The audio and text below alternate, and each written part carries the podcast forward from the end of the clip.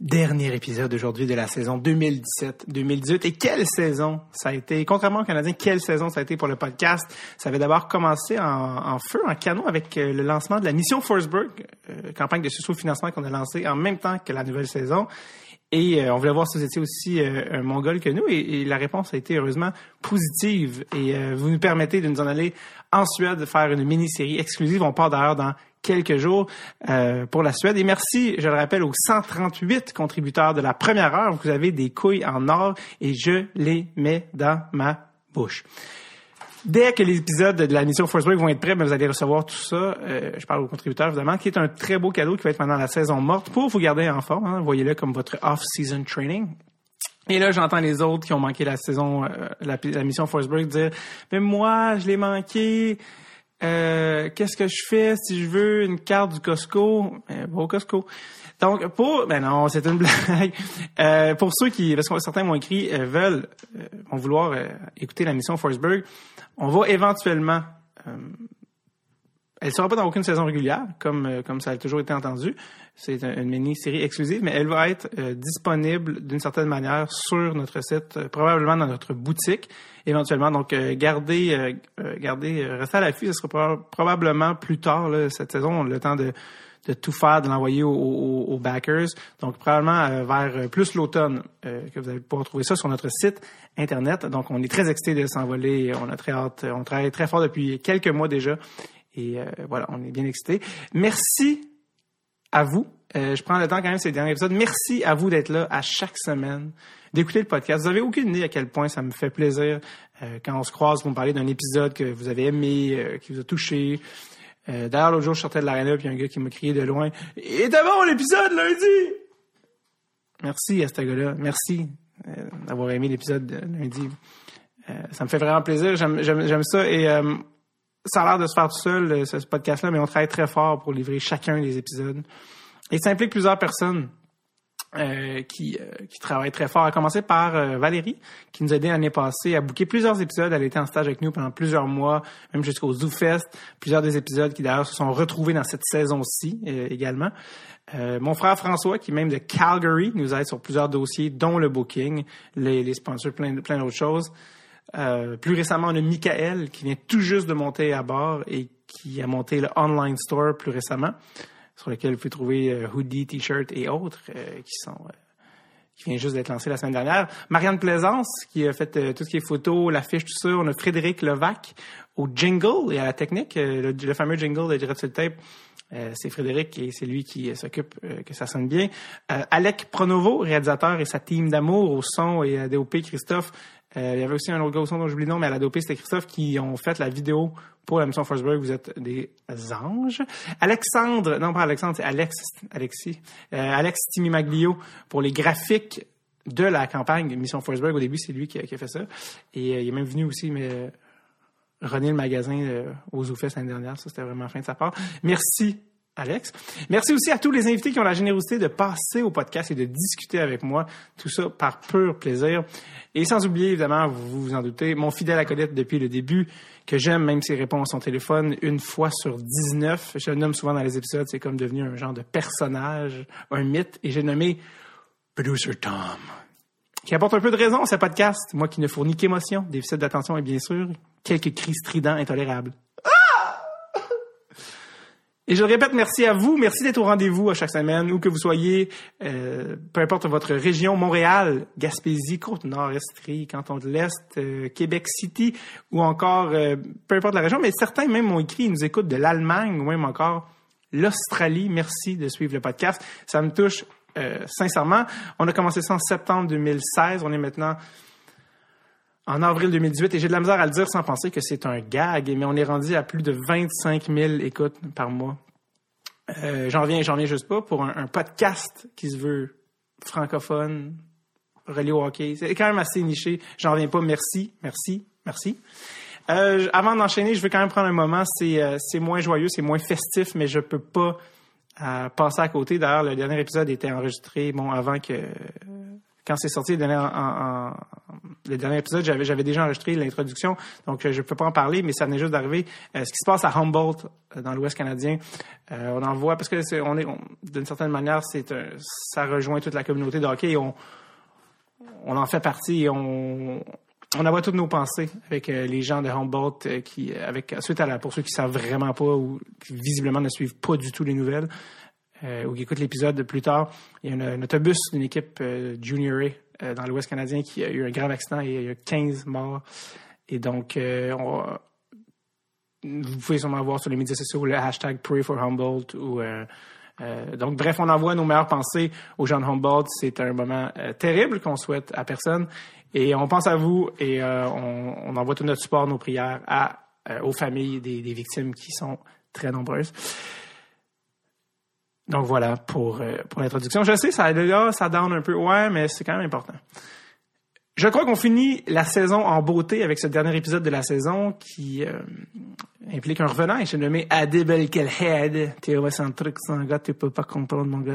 Qui vient d'ailleurs de lancer une campagne de socio-financement à son tour avec Julien Lacroix, un autre humoriste euh, que vous connaissez sûrement. Et euh, ils veulent faire un film. Ils veulent faire un film. Ils font une campagne sur la ruche, si je ne me trompe pas. Ils veulent faire un film financé euh, par justement le, public. Donc allez voir ça. Je, pense que ces deux gars de talent, ça vaut la peine d'aller faire un petit tour. Ils font même un spectacle. Tu peux acheter une bière pour le spectacle. Il y a un spectacle pour euh, pour justement payer euh, ce, film. Et à Adib se joint Danny Dubé, un de nos analystes et commentateurs les plus respectés. Donc voici mon entretien avec Adib El-Kelhede et Danny Dubé.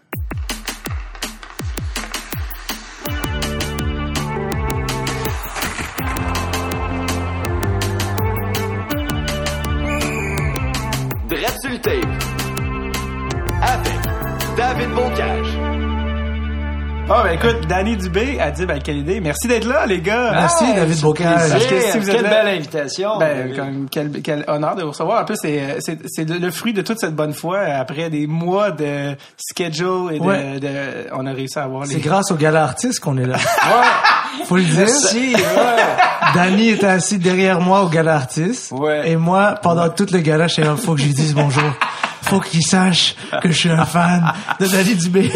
Et à la fin, on a discuté un bon moment. Ouais, un bon moment. on s'est échangé des trucs de, de pool de hockey. Et d'ailleurs, merci parce que mon pool va très bien cette année. C'est drôle parce que ça fait des années que je me demandais à quoi ça servait le gala artiste, puis là, tu viens de me donner raison. C'est pour tisser des liens. ça, ça tisse des liens de la communauté je trouve tellement, euh, je trouvais tellement la pub euh, tellement le fun avec euh, Paris Sportif que c'était avec euh, Dib, c'est ce que je voulais lui dire. Moi, lui, je le voyais derrière, je disais à ma femme, il faut que je dise comment il est crevant dans son ah, pub est tellement bonne. Ah, c'est mise au jeu? Oui, la, mise au jeu, la mise au jeu, Avec euh, Jean-Thomas et Dom. Exactement, exactement. Ben oui, c'est ça. Ben oui, d'ailleurs, ta fille qui... Parce qu'en fait, c'est ça, j'avais dit à Dib, est-ce que tu penses qu'on peut euh, aller chercher Danny, mais c'est sans être, sans être gossant? Il m'avait dit ouais là tu c'est pas c'est comme à demander c'est comme appelle Mario appelle Mario appelle Mario le mieux. Ben j'ai déjà dit allô mais là je sais pas après ça finalement tu étais revenu puis tu m'avais dit oui attends finalement c'est possible parce que sa fille il a dit que c'était Elle te connaissait. Oui, c'est ça. Oui, qu'elle connaissait. Oui, elle connaissait. Là, j'étais comme, OK, mais là, ça fait, je suis pas assez connu pour, je suis pas assez à la télé pour qu'on me connaisse. Puis je dis, OK, ben c'est comme rester là. Et puis finalement, euh, des mois plus tard, ça, je sais même pas si je te l'ai dit, Adib, des mois plus tard, j'ai été à, en direct de l'univers avec Catherine Levac sur son émission. Puis moi, je chantais, bon, ça, c'est le bout absurde du podcast. je chantais en duo avec André Waters, une chanson de Dolly Parton et Kenny Rogers. Ou comme j'appelle, un sommet que je pourrais jamais égaler dans ma carrière. non, mais je fais des blagues et puis puis, euh, puis je chantais avec elle en duo. Puis est-ce que euh, tu est-ce que tu sais chanter Ben ça c'est encore assez. Oui, je chante bien. Oui, non, mais assez pour chanter parce que c'est 30 secondes. Ouais, non, c'est ça. Mais je fais des chansons en show là, ouais, assez pour que je paraisse pas trop mal. Puis euh, euh, puis on fait le, truc, puis après il y a un souper après on va manger avec tout le monde de l'équipe tout ça. Et euh, Catherine a invité un ami, euh, Alex Doré, qui est aussi dans notre pôle que je salue, et qui est venu avec une amie, puis qu'on est là, puis on soupe à table. Puis un moment donné, son Alex, il me dit, euh, ben c'est ça, tu devrais recevoir, parce que lui, il écoute le podcast, je le salue il devrait recevoir, son père. je dis, c'est qui ton père? Ben c'est Danny Dubé. C'est toi, sa fille! Genre, ça fait des, ça fait, je sais pas une fois qu'on se parle, j'ai aucune idée. C'est Marika, quelqu'un s'appelle? Ouais. Donc, il est belle comme sa mère, pas comme son père. Ah, c'est vrai ça? J'ai pas vu sa mère. Non, mais je te le confirme. OK. C'est un visage angélique comme sa mère. Mais pourtant, tous les gens disent comment tu parais bien. Danny Duville, les gens. Mais, mais ma fille paraît beaucoup mieux que moi. Ah oui? Écoute, euh, on salue Marika qui en effet est une belle fille qui sort avec Mathieu, un autre gars dans notre pool. Donc, euh, ah ouais, oui, le monde est petit. Il est dans notre pool. Oui, Mathieu Angers, c'est lui qui a gagné le first overall cette année. Tout le monde est comme c'est qui lui? Comment ça il y a McDavid? C'est lui dans C'est lui. Donc euh, il a une mauvaise année lui. Ben oui, c'est ça, il se ramasse derrière. il est comme les Oilers. Ouais, c'est ça.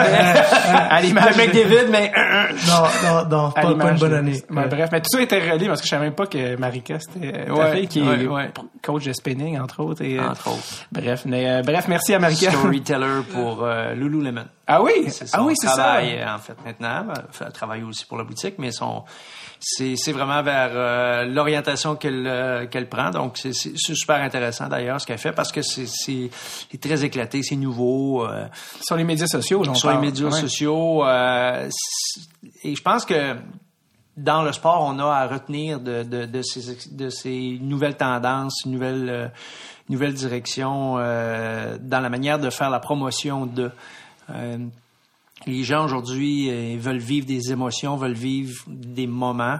L'événement, c'est important. Euh, je pense que dans le sport, on a le, la présentation de match, le game presentation. Mm-hmm. Il y a beaucoup d'énergie investie là-dessus euh, de plus en plus dans le sport professionnel pour créer l'événement et pour que l'événement devienne quelque chose que, que les gens vont chérir, qu'ils vont garder en dedans d'eux. C'est, je trouve que puis bon, Marca fait des choses un peu euh, avec la compagnie Lululemon, fait des choses un peu dans cette optique-là. C'est très original. Puis je pense qu'il y a beaucoup de il y a beaucoup de monde dans le milieu de la business en général, mais surtout dans le sport, qui ont à, apprendre de ça. apprendre de ça mhm. Même dans le, mais comme un exemple, mettons euh, au hockey, euh, s'il y ben avait des trucs à changer là dans la présentation des matchs, parce que ça fait quand même depuis qu'on est, moi depuis que je regarde le hockey, il n'y a pas vraiment, tu sais le, le, le, format est quand même resté sensiblement le, mhm. même. Ouais. Je crois qu'aujourd'hui, il y a tellement de trucs qui changent que... Ben, moi, entre autres, là, j'ai deux, trois, euh, deux, trois choses que j'ai en tête. Là. Euh, par exemple, l'impression d'être dans le match. Il, y a le, il, y a le, résultat du match et bien sûr tout le bon, les buts, euh, tout ce qui se passe durant le match, mais il y a aussi ta connexion avec le match. Ouais, Donc, comment tu peux connecter avec le match? Euh, aujourd'hui, tout le monde regarde le match, ils ont leur téléphone. Mm. Moi, je, moi, je pense qu'il pourrait y avoir un tas de trucs super originaux à faire parce que, en fait, l'idée vient de, de, ma femme et sa, sa gang de chums qui vont au match le samedi et qui prennent des petites gageures sur une dizaine de, de, de trucs qui se passent dans, dans l'amphithéâtre. Okay. À un moment donné, il y a des petits bonhommes qui courent. Euh, quelle couleur va gagner? Ça donne un point. Qui va compter le premier but? Ça donne un point. Qui va écoper de la première pénalité? Le nombre de, de, de, tirs différents. Alors, les gens, durant le match, tu sais, tu pourrais avoir quelque chose qui fait que les gens, durant le match, hmm. peuvent interagir. Je suis d'accord avec toi parce que c'est une des choses que je trouve les plus je veux dire décevantes. c'est un gros mot, mais c'est quand même, en tant que gars qui va quand même assez souvent au Centre Bell, je trouve qu'ils ont pas changé euh, l'expérience. Ça fait cinq ans que j'y vais. chaque, à chaque fois, c'est pas mal la même chose. Puis je sens que ça matche pas l'enthousiasme que les gens ont mhm. envers les Canadiens. Je, sens qu'en tant que spectateur, nous, on irait aussi, on est capable d'aller plus loin. J'ai pas d'idée par contre à propos. Mais juste dans la, la, la, comme on parlait, la présentation des matchs, parlons de la télé ou des médias, je pense qu'à l'image du hockey aussi, le public souvent est assez traditionnel aussi. Je sais pas si euh, par rapport au changement, tu sais, par exemple, CBC, le fameux move de, de mettre euh, George Stroumboulopoulos, qui avait remplacé, qui était devenu la tête d'affiche, il mm-hmm. l'appelait le Million Dollar Hipster. Il disait, OK, on refait l'image, mm-hmm. nouvelle génération. Puis il a duré, euh, puis il faisait pas une mauvaise job. Non, il, était bon. Il était très bon même. Puis il faisait, il a fait un an ou deux. Puis non, on va ramener Ron McLean. Tu sais, puis que, ah j'adore aussi. Mais je veux dire, je sens qu'il y a quelque chose de de très conservateur. Je sais pas si Danny, c'est ce que tu penses que c'est vrai? C'est vrai, mais il faut aussi, euh, moi je pense qu'il faut regarder maintenant le truc dans son ensemble. Là, ça c'est très cylindrique, c'est la télé. Mhm. Moi je pense que maintenant, tu, peux plus faire un événement juste dans le building. Ouais. Dans le building, la télé. Ouais Mais je pense qu'il faut que ce soit décliné, mais instantanément. Ouais, ouais, les réseaux sociaux, les, personnes, qui peut interagir, qui est pas dans le building, mais qui veut, tu sais, qui regarde la télé, et qui peut avoir une interaction avec. Euh, est-ce que, euh, tu sais, je, je pense que c'est juste dans la manière de faire de la business, c'est très cylindrique. C'est très l'expérience est dans le building ou l'expérience est à la télé, l'expérience est à la radio, l'expérience est. C'est vrai. Alors c'est vrai. mais il pourrait y avoir, je Ça pense, pourrait être relié, hein. oui, des connexions. L'autre chose, quand on regarde les matchs, si tu prends du recul puis tu regardes de façon euh, euh, Objective. très objective, mais aussi détachée, si tu regardes le match, tu te dis à quel moment il y a du, il y a du oomph? Tu sais, Mm. qu'est-ce qui. ouh. Ouais. Bon, euh, évidemment, là, tout ce qui est bu, euh, tout ça, c'est- super important. Après ça, euh, le pointage, c'est super important. Après ça, c'est les moments où les gens se, se voient sur l'écran géant. Mm. Là, il y a comme un buzz, là. Les gens, tu sais, il y a- il y, a quelque chose là. Donc, comment on peut faire pour les, Ouais, ouais. cou- les tout ce qui est course, tout ce qui est enjeu durant le match? Donc, comment on peut faire pour augmenter cette expérience-là. Quand les petits pits embarquent sur la glace puis ils jouent un contre l'autre, Ouais. ça crie quand ils comptent un but, il le monde aime ça. Comment on peut faire pour augmenter cette expérience-là? Comment on peut faire pour la décliner, la rendre encore plus? Wow? Sais, c'est tous ces petits moments-là dans, un, dans une journée autour du Centre Bell. Euh, est-ce que est-ce, qu'il y a est-ce qu'il y a l'expérience à l'extérieur du Centre Bell avant le match? Ouais, Est-ce qu'il y a l'expérience durant la game mais à l'extérieur du Centre Bell Ouais. Je comprends la température, je comprends le climat, mais tu sais, Faut inclure, faut trouver une manière d'inclure tout le monde. le plus inclusif possible, le Pas plus, juste ceux-là, et pas le juste- plus éclaté possible. Ouais. En plus, le côté, elle dit, ben, amène un point qui est important. T'arrives là, puis c'était plus de surprise. Non. Ouais. Fait que là, eh, moi, l'expérience, il y a un côté surprise, tu sais, c'est- il y a un côté bang, wow. La présentation, là, je- Ouais. le Mais visuel. peut-être que la, la, la, la qualité euh, du, du Canadien, ou une des qualités du Canadien qui est vraiment genre de de- d'avoir un fan base immense, ils sont réputés pour ça, Oui, les gens sont absolument. vendus au hockey. Ouais. Et c'est peut-être aussi le plus gros défaut des Canadiens, Ouais. qui est genre, moi je pense que peut-être il y aurait des idées innovatrices si on s'adressait aux gens comme s'il y avait personne dans le stade, euh, dans le dans le dans ouais, le, ouais, le- bon centre point, Comme si tu devais remplir quelque chose qui était qui était. Mm-hmm. En fait, j'ai l'impression que les marchés qui s'adressent à des des nouveaux partisans ou essaient de convertir des des partisans de football en partisans de hockey ou whatever, d'aller chercher Dans des les marchés non traditionnels, ils vont, ils vont, ils vont essayer d'aller trouver, ils vont parler différemment aux gens. Puis je sens que nous aussi, moi, moi je serais, moi je serais excité justement d'apprendre que il y a des événements autour du Centre Bell. Ouais. Euh, je sais pas qu'on puisse voir le match dehors aussi, qu'on Ouais. puisse j'ai- n'importe quoi, Une mais passion extérieure, je sais pas, il y a un truc à faire. Ouais. L'idée est lancée, le marketing du Canadien s'est exécuté. non, Mais- mais, Non, mais c'est parce qu'on l'aime, hein, c'est parce qu'on les il y a un changement de, il y a un changement de garde, il y a, du, il y a des Oui. nouveaux personnages là-bas, il y a du nouveau monde, donc, euh, mais tu sais, c'est pas pour dire qu'on est plus, euh, mais moi, je suis là Ouais. tous les jours, ça fait quand même euh, une vingtaine d'années pas loin, là, ça fait que j'ai la, c'est un privilège, tu sais, de pouvoir dire, ben, je vois les choses, il y a, un tas de bonnes choses qui sont faites, Ouais. mais je pense que le, le côté, tu sais, si tu veux te moderniser, euh, bon, c'est sûr à qui tu parles, qu'est-ce que tu fais. Il y a une chose tout à l'heure, pendant que Adib parlait, j'ai cling, j'ai eu un flash. L'année passée, durant la finale à Coupe Stanley, quand je suis allé à Nashville avec TVA Sport, écoute, j'ai vraiment là, je le dis candidement, j'ai capoté sur quelque chose par rapport aux fans. Puis je veux le partager euh, avec les auditeurs, puis en même temps, mais ça envoie le message. Eux autres, là, ils font quelque chose qui est, qui est, qui est- ça peut pas être plus simple, mais c'est rassembleur. Puis ça me rappelle, dans le temps que j'étais à l'université, on le faisait, tu sais, parce que c'est très collégial, très universitaire. C'est qu'il y a des chansons, mais pour des événements. Ça c'est génial. Il y a des chansons pour des affaires. Quand il y a une pénalité de l'autre équipe, il y a une chanson qui part, mais tout le monde chante, tout le monde connaît les paroles. Puis ils le disent au début, là, voilà, là, la chanson pour les pénalités, c'est ça. Contre le gardien l'autre bord, c'est ça. Puis là, quand but, la musique ça, part, ouais. tout le monde, ping, ping, ça chante, mais les paroles, tout ça, c'est c'est en fonction des événements. Alors, hey, qu'est-ce qui est le plus rassembleur que de faire chanter le monde? Mais là, vrai. c'est c'est 20 000 personnes au Centre Bell qui décident, qui chantent. Tous après, le- ouais. après tout Caras que t- t- elle va passer euh, ou je sais pas Ouais, quoi, ouais. un bout en français, un bout en anglais, euh, ce serait T'as génial. raison.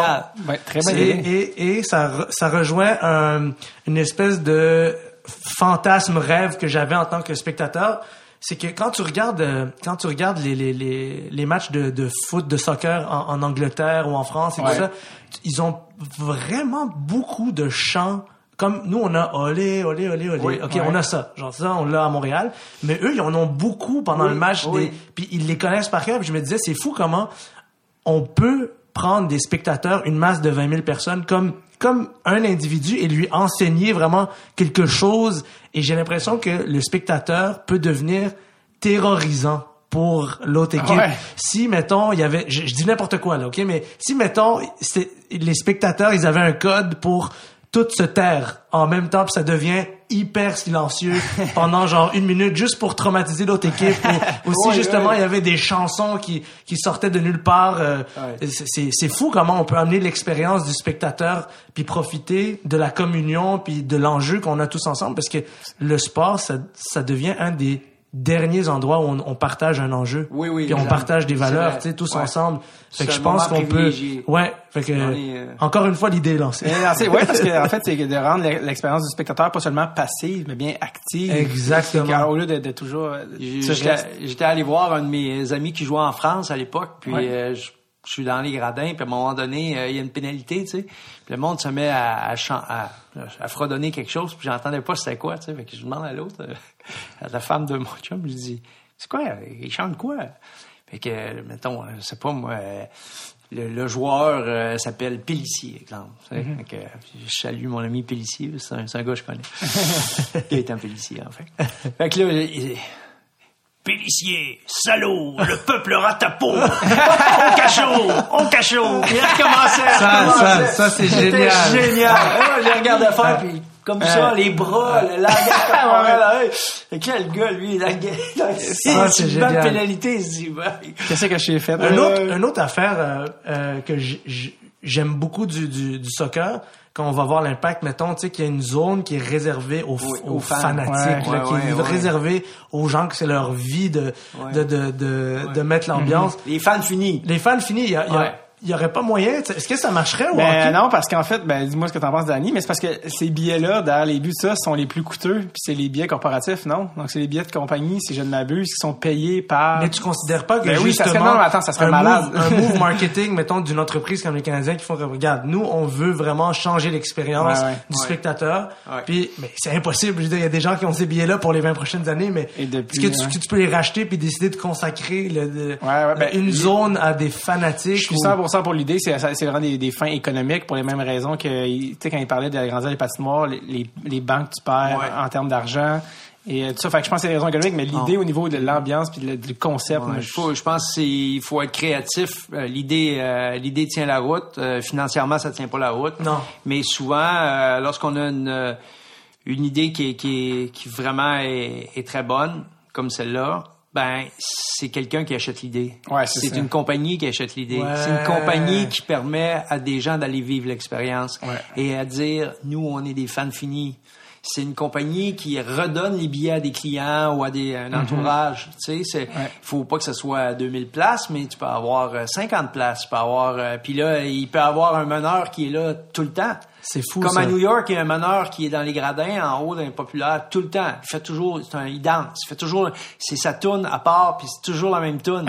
puis, euh, un peu comme Mission Impossible, ce genre de, musique-là. Puis, euh, lui, il fait son show, mais tout le monde, euh, alors, tu sais, il y en a des façons de faire. Là. Ouais. L'idée mérite d'être. Euh, je veux qu'on, euh, on a, ce brainstorm, mais était tellement c'est créatif. Non, non, c'est le fun. Mais ouais, je voulais, je veux qu'on parle de Danny, parce que Danny, qui on, on, te connaît comme commentateur, on sait que tu étais coach, mais très peu, on, on recule au, temps d'arrière. Euh, Toi, tu es originaire de Bécomo. Bécomo. Autrive, oui. particulièrement, parce que si Bécomo, Autrive, il, euh, il y a un pont qui, qui sépare les deux villes, puis il, y a, beaucoup de rivalités. Rivalité. Donc toi, tu es de Autrive. Moi, je suis de Autrive. Et euh, toi, ça, euh, t'as passé ta jeunesse euh, à Jusqu'à l'âge de 14 ans, j'ai euh, j'ai quitté la maison pour aller jouer au hockey euh, Bantam à Chicoutimi. mon père mon père était dans l'alimentation, puis il y avait un, un grossiste qui avec qui mon père entretenait des liens plus proches de la famille Villeneuve. Puis son fils jouait au hockey, c'est un très bon joueur de hockey, mais ils m'avaient demandé si je voulais participer à leur camp d'entraînement, qui était un niveau supérieur à ce qu'on avait chez nous. Mm-hmm. Puis je dis oui, je suis allé, puis j'ai joué là pendant un an. J'ai joué avec, avec ce qu'ils appelaient les petits, les petits Saguenayens à mm. l'époque.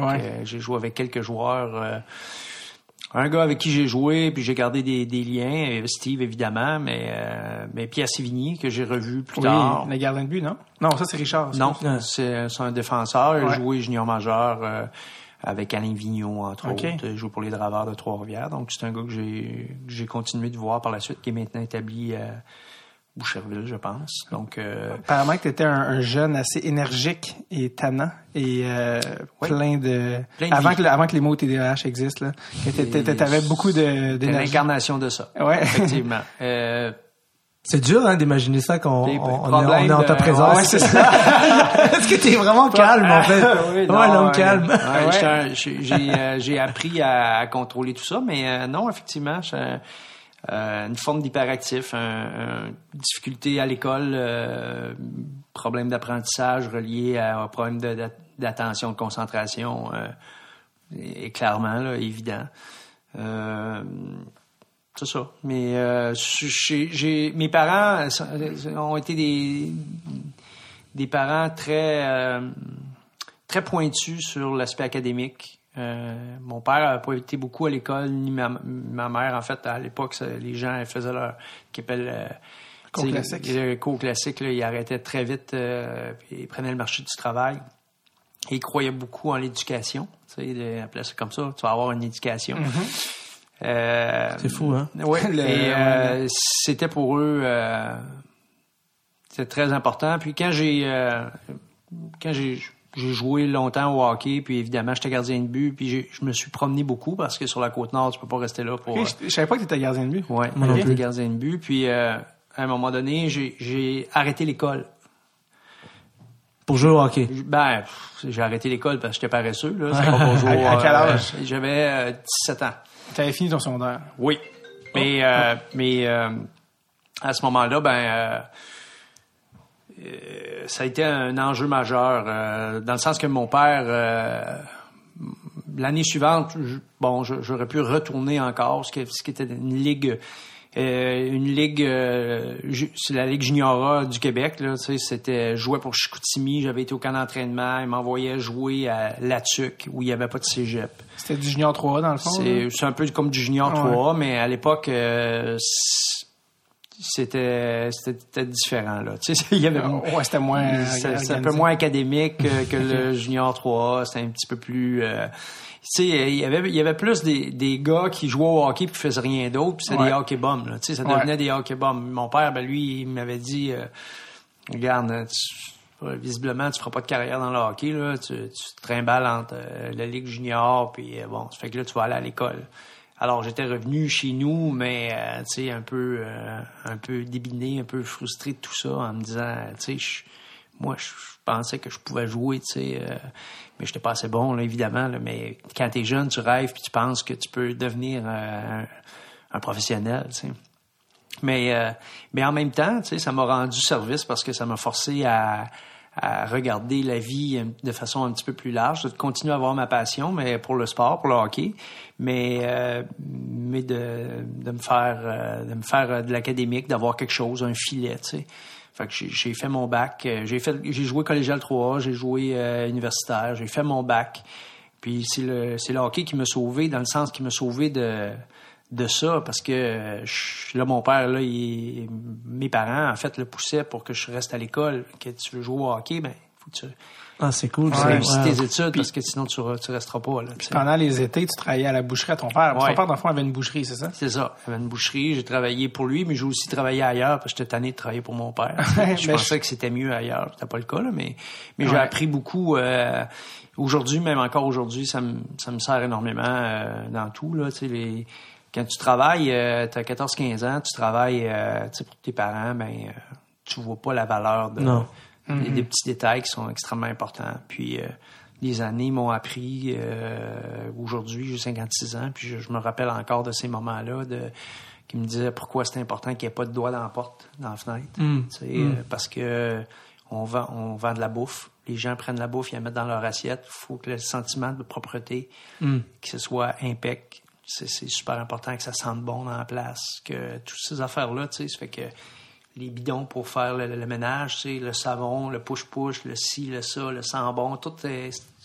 Mais tout avait une raison. Tout était bien réfléchi. Euh, tout avait une raison. Puis, tu sais, il disait, ben moi, là, tu sais, moi, j'ai une petite business de rien, là. Moi, je, les gens viennent ici, c'est pas parce que je peux leur faire le même prix qu'au métro au coin de la rue, là, tu sais.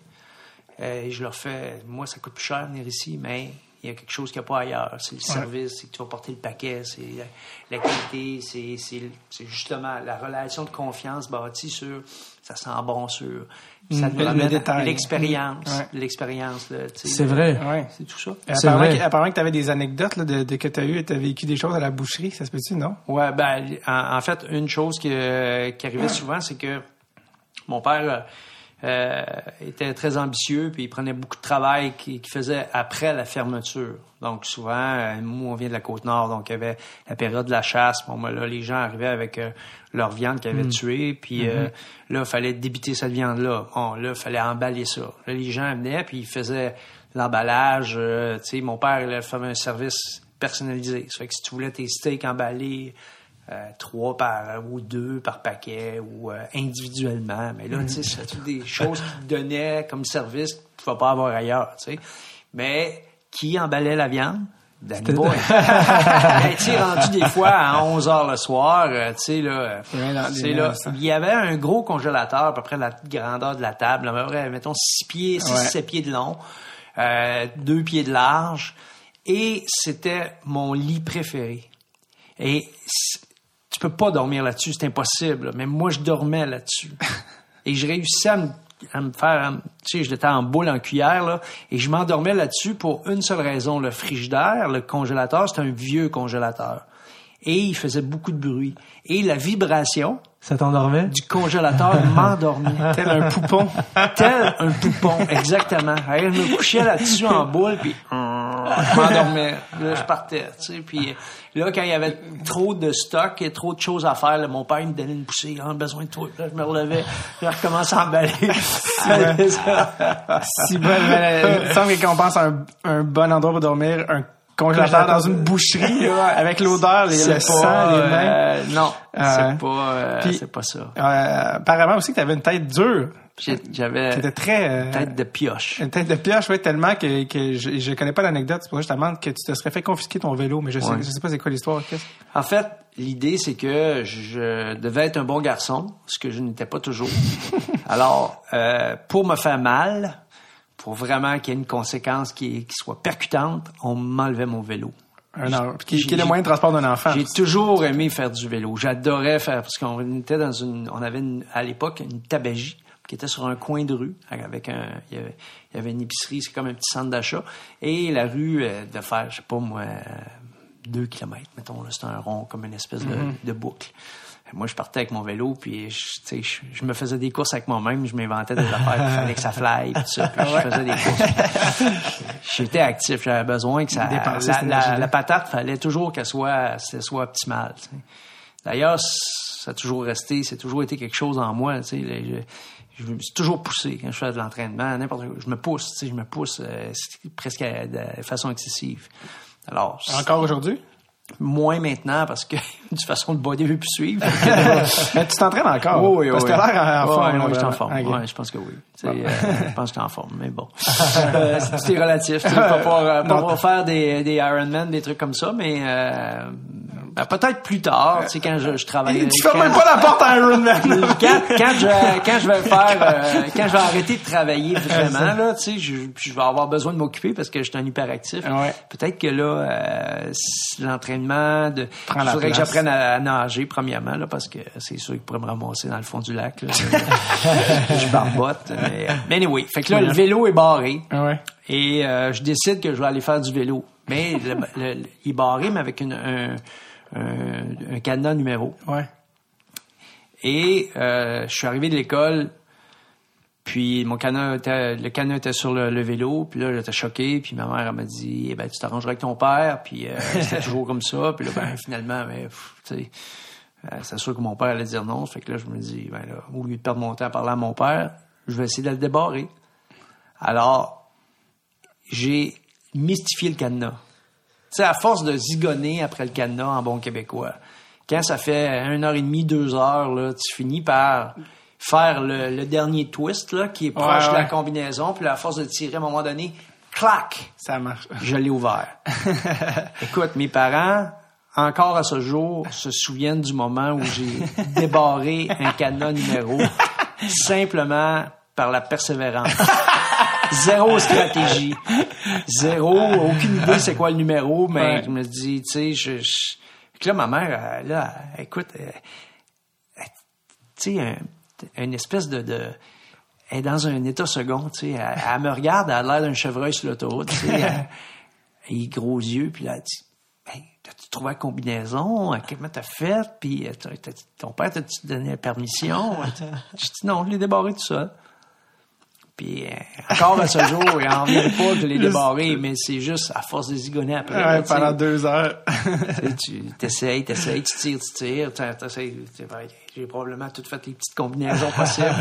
T'es parti en vélo. Je suis parti en vélo, là, j'étais J'étais comme un cerf-volant. Euh, la morale de l'histoire, le travail, la persévérance. La persévérance. Si tu crois en quelque chose, abandonne pas. Prends ton vélo. T'as parlé, t'étais allé à l'université, t'as fait ton, t'as fait ton bac finalement. Mm-hmm. Puis, euh, t'as as réalisé peut-être que t'allais pas continuer comme joueur. C'est quand là que, que le coaching est arrivé? C'est quand que t'as commencé à coacher ben, En fait, c'est euh, en fait, j'ai commencé à coacher par accident. Euh, j'étais à l'université, euh, très intéressé par l'enseignement du hockey. Fait que j'ai commencé à faire des, écoles de hockey. Euh, donc, euh, je travaillais avec euh, les ce qui appelait à l'époque les élans de la Mauricie. j'ai travaillé avec eux autres comme entraîneur de gardien. J'ai, fait les écoles de hockey reliées à ces gens-là. Ils avaient leur propre école de hockey, donc j'ai travaillé pour eux. Donc ça, ça m'a donné quand même très rapidement du rayonnement régional. Mm. Tu sais, j'avais eu la chance de jouer pour euh, l'Université de Trois-Rivières. Puis l'entraîneur de gardien, c'était François Allaire. Ah ben, ah ben, monsieur, monsieur Style Papillon. C'est ça. Fait lui, François, euh, était toujours employé à la ville de Mirabel. Il était venu faire un certificat en administration euh, à l'Université de Trois-Rivières. Donc, il est venu voir mon entraîneur de l'époque, Michel Boucher, qui est aujourd'hui dépisteur pour le Lightning de Tampa Bay. Puis lui, il a dit euh, écoute, moi je pourrais m'occuper de ton goaler, tout ça. Euh, ouais, est un bon, il est jeune, euh, tu sais, il vient de la côte nord, pour de coaching, c'est sûr, tu sais, tout appris tout seul. Fait que là, il a commencé à m'enseigner le, le, le travail de gardien de but. Ça m'a écoute, c'était comme une, révélation parce que je j'avais jamais rien fait par tu sais avec un enseignement, là, tu sais, je faisais ça euh, tout seul. Ça t'a comme ouvert sur un monde que tu ignorais. Que j'ignorais, j'ai commencé à faire ça. Euh, mais j'étais attiré tout le temps vers la technique, la compréhension des choses, tout ça. Euh, je l'avais fait aussi à des petites écoles de hockey à Bécomo dans le temps. je revenais, je, je, m'impliquais, tu sais. donc, et là, à un moment donné, le, les, les draveurs de Trois-Rivières euh, André Dupont était l'entraîneur, l'ancien joueur professionnel. Puis lui, André, il cherchait un, entraîneur pour les gardiens. Euh, donc, il m'a engagé. J'ai commencé à travailler avec euh, avec un, gardien à l'époque, Alain Raymond. Qui Ça, c'était dans la Ligue d'hockey junior majeur. du Québec, ouais. Et je finissais mon bac, J'étais en train de finir mes études. OK, il était encore assez cher. Ouais, ouais. Puis là, Clément Jaudoin est arrivé, est engagé comme euh, entraîneur-chef. Euh, C'était le premier entraîneur à temps plein pour l'Université de Trois-Rivières, puis il avait besoin d'un assistant. Moi, j'avais joué pour euh, les cheminots de Saint-Jérôme, puis Clément était omnibulé par les, cheminots, parce que les cheminots jouaient un système de jeu à l'européenne. On avait un, possession cadre, de possession de rondelles totale. Puis lui, il avait jamais vraiment côtoyer cet univers-là. Puis Clément a une grande qualité, c'est un homme curieux, il veut toujours apprendre. Fait qu'il me rend compte, parce que moi, j'étais représentant des joueurs, euh, les affaires, les, je travaillais l'été euh, pour la, ce qu'il appelle la Corporation des Patriotes. C'est la famille Gabias qui, qui gérait ça. Il m'avait engagé. Euh, tu sais, c'est un, Fait que je, travaillais dans les auberges de jeunesse l'été pour eux autres, ramassais de l'argent pour les Pats, euh, l'équipe pour qui je jouais. J'avais eu une bourse d'études. Euh, c'est un environnement que, tu sais, j'étais, fait que lui, il cherchait un gars qui, connaissait le milieu, puis qui avait un background de hockey, et tout ça. Moi, j'étais très accessoire, là.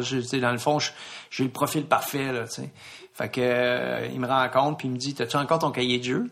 Ah oui, ah, il voulait voir ça? ouais, puis là j'arrive avec mon cahier de jeu, euh, tout ça, tu sais, puis euh, écoute, c'est comme ça que ça a commencé, il m'a engagé, puis écoute, ça a été une aventure extraordinaire. C'est le début de. Mais t'as coaché aussi pas juste gardien de but, t'as coaché. Non, à partir de ce moment-là, là j'étais assistant entraîneur, puis après c'est ça qui m'a conduit vers le travail d'entraîneur-chef, puis la euh, les Olympiques, les Coupes du Monde. Euh, je me suis toujours posé la question, est-ce que c'est aussi difficile de devenir entraîneur-chef que de devenir joueur dans la Ligue nationale? Est-ce que les chances, les statistiques sont aussi minces ou plus difficiles? Ou... Il y a moins de postes encore. Ouais, il y a moins de postes, mais j'ai, pour moi, c'est tellement comme, tu sais, des fois, on voit apparaître des nouveaux coachs, ils, ils, ils pop dans la Ligue nationale, puis je me pose toujours la question, mais d'où ils sortent? Qu'est-ce qui s'est...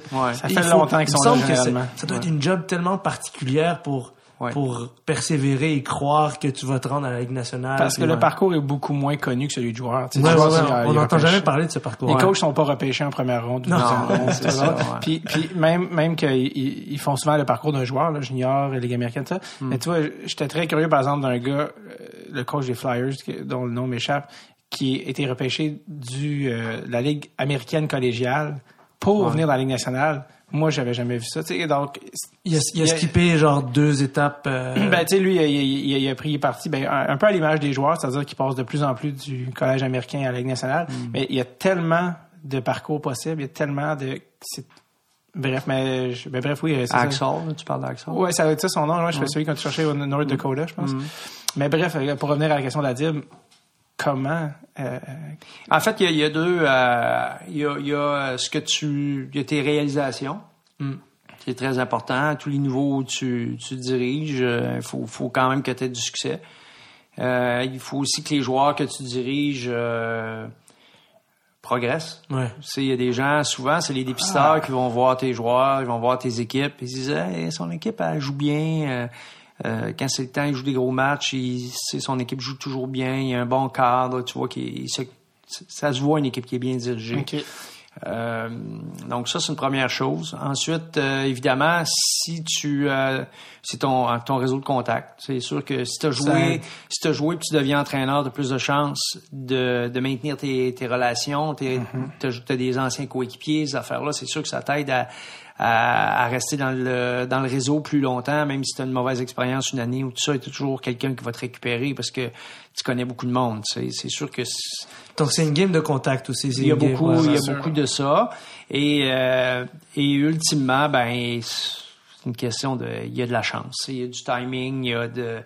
Il y a des... Euh, tu sais, d'être à bonne place au bon moment. Il y a des... C'est sûr il y a des opportunités qui arrivent, il y en a d'autres qui arrivent pas. Euh, mm-hmm. Puis c'est, c'est très particulier euh, comment ça se passe. Euh, tu me dirais si tu as le soleil d'en face, tu chaud. Je sais pas, ça va très bien. Ok, c'est bon. Depuis tantôt, je me dis, mon Dieu, il est en train de... Parce que là, c'est, c'est, c'est quand même intéressant en ce moment de... Tu sais, mettons, clairement, il y a deux coachs québécois qui font plus parler d'eux, euh, qui sont pas dans la ligne nationale, là, mais qui font plus parler d'eux dans les médias traditionnels que moi je consomme. Mhm. C'est, euh, j'ai oublié son nom du charme, je pense, ouais, et euh, Joël Bouchard. Joël Bouchard. C'est comme eux, par exemple, leurs chances d'accéder à la Ligue nationale sont quand même élevées présentement si on.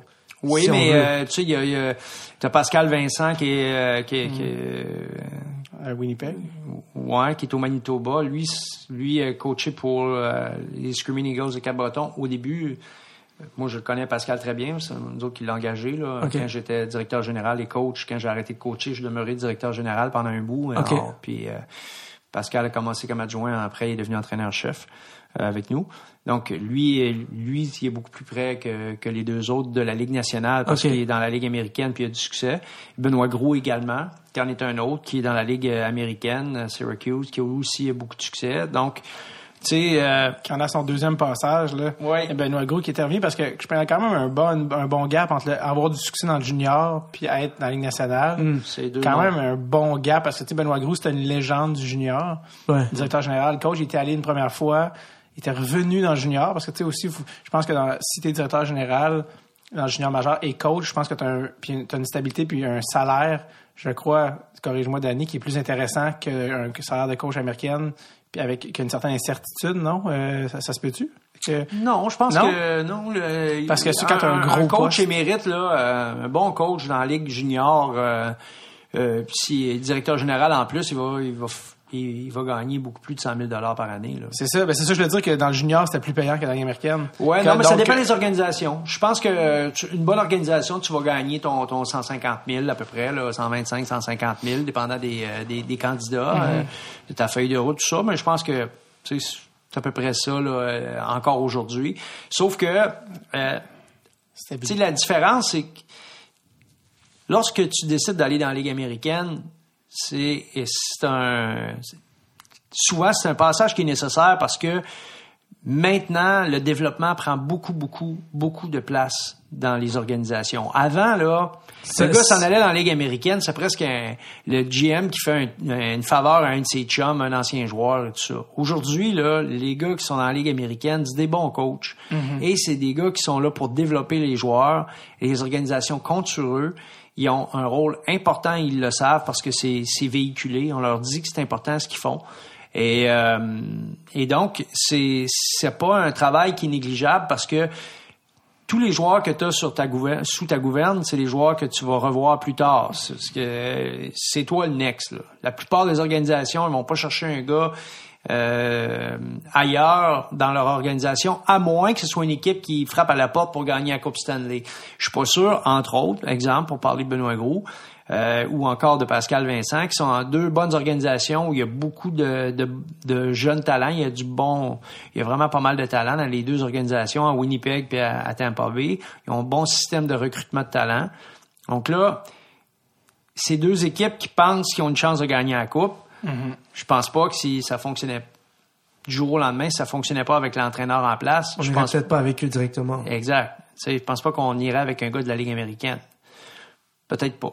Peut-être que oui, peut-être que non. Mm-hmm. je, suis pas dans la tête de ces gens-là. John, Cooper, euh, qui est en poste actuellement avec Tampa Bay, lui-même, quand son talent en finale de la Coupe Stanley, il, ironiquement, en était à sa première. Oui, il arrivait de la Ligue américaine. ouais. Même que lui, ça a été quand même assez rapide. Là. il a gagné à chaque ligue où il a coaché. En fait, je pense que dans chaque ligue qu'il a coaché, il a gagné le championnat sa première ou deuxième année. Puis il a failli faire la, la même chose dans la Ligue nationale quand on était en finale de la Coupe. ils ont perdu en finale. Mais une ascension assez rapide. Puis lui aussi, je pense qu'il a une approche beaucoup plus moderne, si je ne m'abuse, mm. au niveau de la communication avec les joueurs. Je, je parlais avec euh, Cédric Desjardins, l'ancien gardien de but, qui, qui, a été coaché entre autres par John, puis il disait il venait presque prendre une bière avec nous. tu sais, quand tu parles d'une proximité puis de, des blagues, alors que tu sais, des joueurs, alors que peut-être les coachs d'une autre époque, là, c'était très, euh, hmm. beaucoup plus tranchant, beaucoup plus mean comme coach, là. Mais c'est le rapport à l'autorité qui a clairement changé dans ben les oui, ça. La 20 dernières années. il y a eu un switch. Moi, je, moi, j'avais, pour m'expliquer certains trucs que je, que je vivais dans ma vie personnelle, j'essayais de, de voir euh, qu'est-ce qui faisait que certaines personnes étaient extrêmement autoritaires et d'autres pas, puis qu'est-ce qui faisait que qu'il y avait des gens qui étaient plus ouverts à la communication et d'autres pas. J'ai rapidement vu un, corrélat assez élevé entre, tu sais, moi je viens, puis David aussi, puis on vient d'une génération où à l'école les professeurs étaient tellement tellement plus attentionnés puis ils prenaient le temps puis tout ça puis il y a comme une il y a comme une il y a une scission qui se fait là à un moment donné mm. où il y a une génération vraiment que c'était dur à l'école tu sais les professeurs étaient plus intenses plus euh, mais ça, ça fait pas ça fait pas si longtemps que même au Québec, là, je veux dire, il n'y a pas si longtemps, c'est relatif évidemment, mais ça, ça donnait encore des coups de règle, là, tu comprends? Il y a, il y a, mm-hmm. quelque chose avec l'autorité qui a changé dans les 20 dernières années ou 25 dernières quoi, années. un bon coach? Qu'est-ce que vous attendez de, quand vous êtes coaché? Vous attendez quoi de la personne qui vous coach? Je euh, je suis pas un athlète professionnel, mais je suis sûr que les athlètes veulent savoir c'est quoi leur rôle, puis ils veulent savoir euh, qu'est-ce qui qu'est-ce qui est attendu d'eux. Puis euh, c'est qui qui c'est qui qui me disait qui est passé au podcast qui me disait qu'avant les coachs ils disaient euh, il disait au gars au début de l'année, c'est quoi ton rôle pour l'année. Alors que maintenant, je pense que les gars ont besoin d'être euh, d'avoir un, suivi beaucoup plus proche. C'était-tu correct cette game-ci? c'était correct la dernière alors qu'avant c'était comme ouais c'est ça pour l'année je te l'ai dit tout je veux que tu fasses ça fait que tu mm. fais ça pour l'année ok maintenant c'est comme c'était correct? Est-ce que je peux je pense qu'il y a besoin d'un un encouragement je pense qu'il est supplémentaire je pense que comme un, genre la, génération je pense qu'aujourd'hui ça doit c'est ça ça doit ressembler ça doit plus ressembler je pense pour que tu aies un un effort soutenu et, et positif de la part de ton de ton joueur si on veut. Il faut que ça ressemble plus à ce qu'on recevait à l'école un, euh, suivi plus un suivi ouais quelque chose plus régulier je, sais que c'est ça a l'air bizarre mais j'imagine mal un gars de de 19 ans fonctionner à se faire gueuler après aujourd'hui.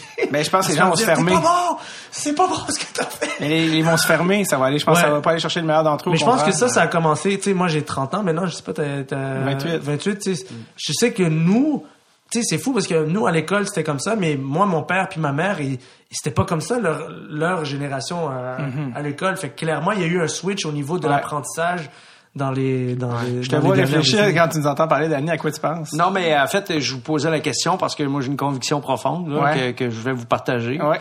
Maintenant que vous avez parlé, c'est euh, c'est que la, la place d'un joueur dans l'équipe euh, mais c'est c'est euh, c'est très relatif la place qu'il va prendre, ça lui appartient. C'est euh, euh son rôle normalement quelqu'un qui est très bien campé dans son dans ses forces, son identitaire, il a pas de besoin de se faire dire son rôle, il connaît. Mm. Euh, il a besoin d'être réconforté, mais il a pas besoin de se faire dire quel est son rôle, mais il a besoin d'être réconforté. Mm-hmm. Il y a une grande distinction entre les deux. Pourquoi ça, ça arrive aujourd'hui, puis ça arrivait moins dans le temps? Ça cause la grosseur des familles. Oh, Moi, je pense que le fait que maintenant les familles sont beaucoup plus petites, Oh. Et que dans bien des cas, l'interaction euh, peut être doublée parce que tu peux avoir un beau-père avec qui tu t'entends très bien, mais ton père, ton père biologique, c'est peut-être pas la personne avec qui tu as le plus de relations. Par contre, avec ta mère, oui. Mais euh, tu comprends, c'est beaucoup plus complexe. Ouais. Donc, les, les gens ils vivent des, des, insécurités beaucoup plus rapidement. Ils ont besoin, oh, donc, ils ont besoin de, ils ont besoin d'être validés une chose que ou de valider des choses par rapport à leurs émotions. Une chose qu'on faisait dans le temps, c'était ce qu'on appelle l'alignement fantôme.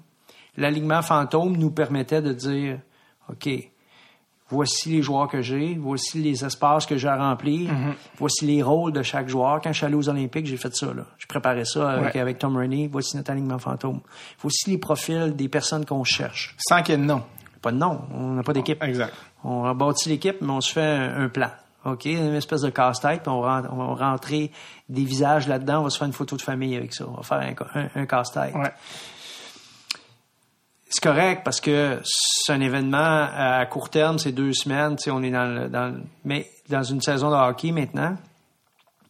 Euh, puis c'est drôle parce que demain j'ai une conférence avec des, des dirigeants de haut niveau, tous des présidents d'entreprise. Puis une chose que, que je veux leur parler, c'est que de jamais prendre pour acquis que la recette est parfaite parce que tout est en mouvance. Hmm. Et que les gens, aujourd'hui, ont besoin d'accompagnement plus qu'avant.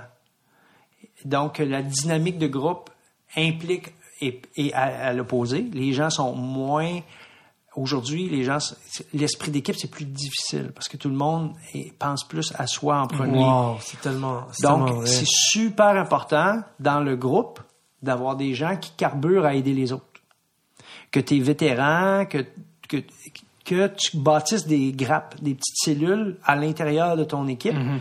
qui vont véhiculer le qui nous sommes qu'est-ce qu'on essaye de faire, pourquoi on est les, en guillemets les valeurs de l'entreprise? T'es vraiment en train de, de t'es vraiment en train de, de, de construire en fait. Euh, tu construis une équipe un peu comme tu construis un corps qui fonctionne. Tu sais, chaque organe et tout, tout interagit avec l'autre et parce que sinon c'est ah ouais, ouais non c'est vraiment intéressant. Je, t'entends parler puis je fais c'est vraiment intéressant. Est-ce que les euh, directeurs généraux en place pensent à ça? Aucune idée. J'ai aucune idée. Je peux pas. J'aimerais tellement dire ah oui ils font. Euh, je n'en sais rien. Je sais rien. Ce que je ce que je sais, c'est qu'il y a beaucoup plus de consultations auprès de de, de, de psychologues, psychologues sportifs, euh, des espèces de de gens en arrière-plan qui regardent les choses tout ça. Mais je pense que ce qui est important dans la vie, c'est que les gens qui sont dans l'action soient inspirés. Parce que tu sais de te faire conseiller par des gens à l'extérieur, c'est bien Mais, hmm. mais ça reste des gens qui te conseillent. Ouais. Il y a rien de plus fort que l'engagement. Hmm. sais, Moi, je peux te conseiller, mais euh, après, tu pars, on va faire des affaires. Ben, écoute, moi, j'y ai dit, là, mais tu sais. Ouais. C'est pas moi qui l'ai fait. Mm-hmm. Non, non.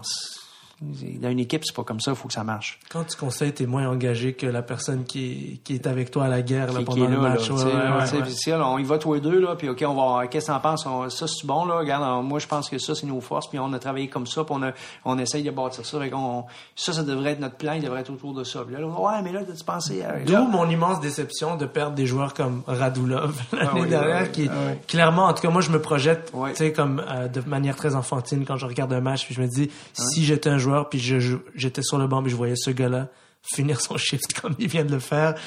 J'ai tellement envie d'aller défoncer l'autre, l'autre, équipe ou genre de ah tout donner ce que j'ai. Puis des fois, c'est vrai que tu regardes des tu regardes des alignements ou des équipes et tu te dis ouais comme je sais pas c'est sûr que ça peut rapidement devenir euh, amorphe là c'est sûr que quand tu as des Jonathan Taves ou des Crosby qui qui se lèvent personne peut euh, mais t'emboîtes le pas, non? Vous savez, je, veux juste mettre quelque chose en perspective. Euh, quand on parle d'un bon joueur, de, on a tendance à rendre notre, le côté idéal, notre côté idéaliste, fait qu'on on, on, on, est comme en train de bâtir une légende. Tu sais, quand tu parles de quelqu'un qui est, je sais pas moi, je veux dire n'importe quoi, un, un, grand joueur des années 50. Il est mm-hmm. décédé, puis on parle de lui alors, on parle, il est toujours plus beau que, tu sais, plus parfait que ce qui était en réalité. Ouais. La, la, vie dans une équipe de hockey, euh, c'est un peu comme la vie, euh, tu sais, dans un, dans un environnement X, Y, tu sais, c'est, il y a des, le quotidien, c'est pas toujours facile, puis les gens sont pas toujours, euh, parfaits. sont pas toujours parfaits. Ce qui fait que les gens deviennent parfait, c'est que durant le moment où ils doivent l'être, ils, le sont. Hmm. C'est un moment. Qu'est-ce qu'est-ce le bonheur, c'est comme le bonheur, la perfection, c'est un moment. C'est impossible d'être parfait, c'est impossible d'être heureux tout le temps. Hmm. Mais c'est un moment. Tu vis des moments.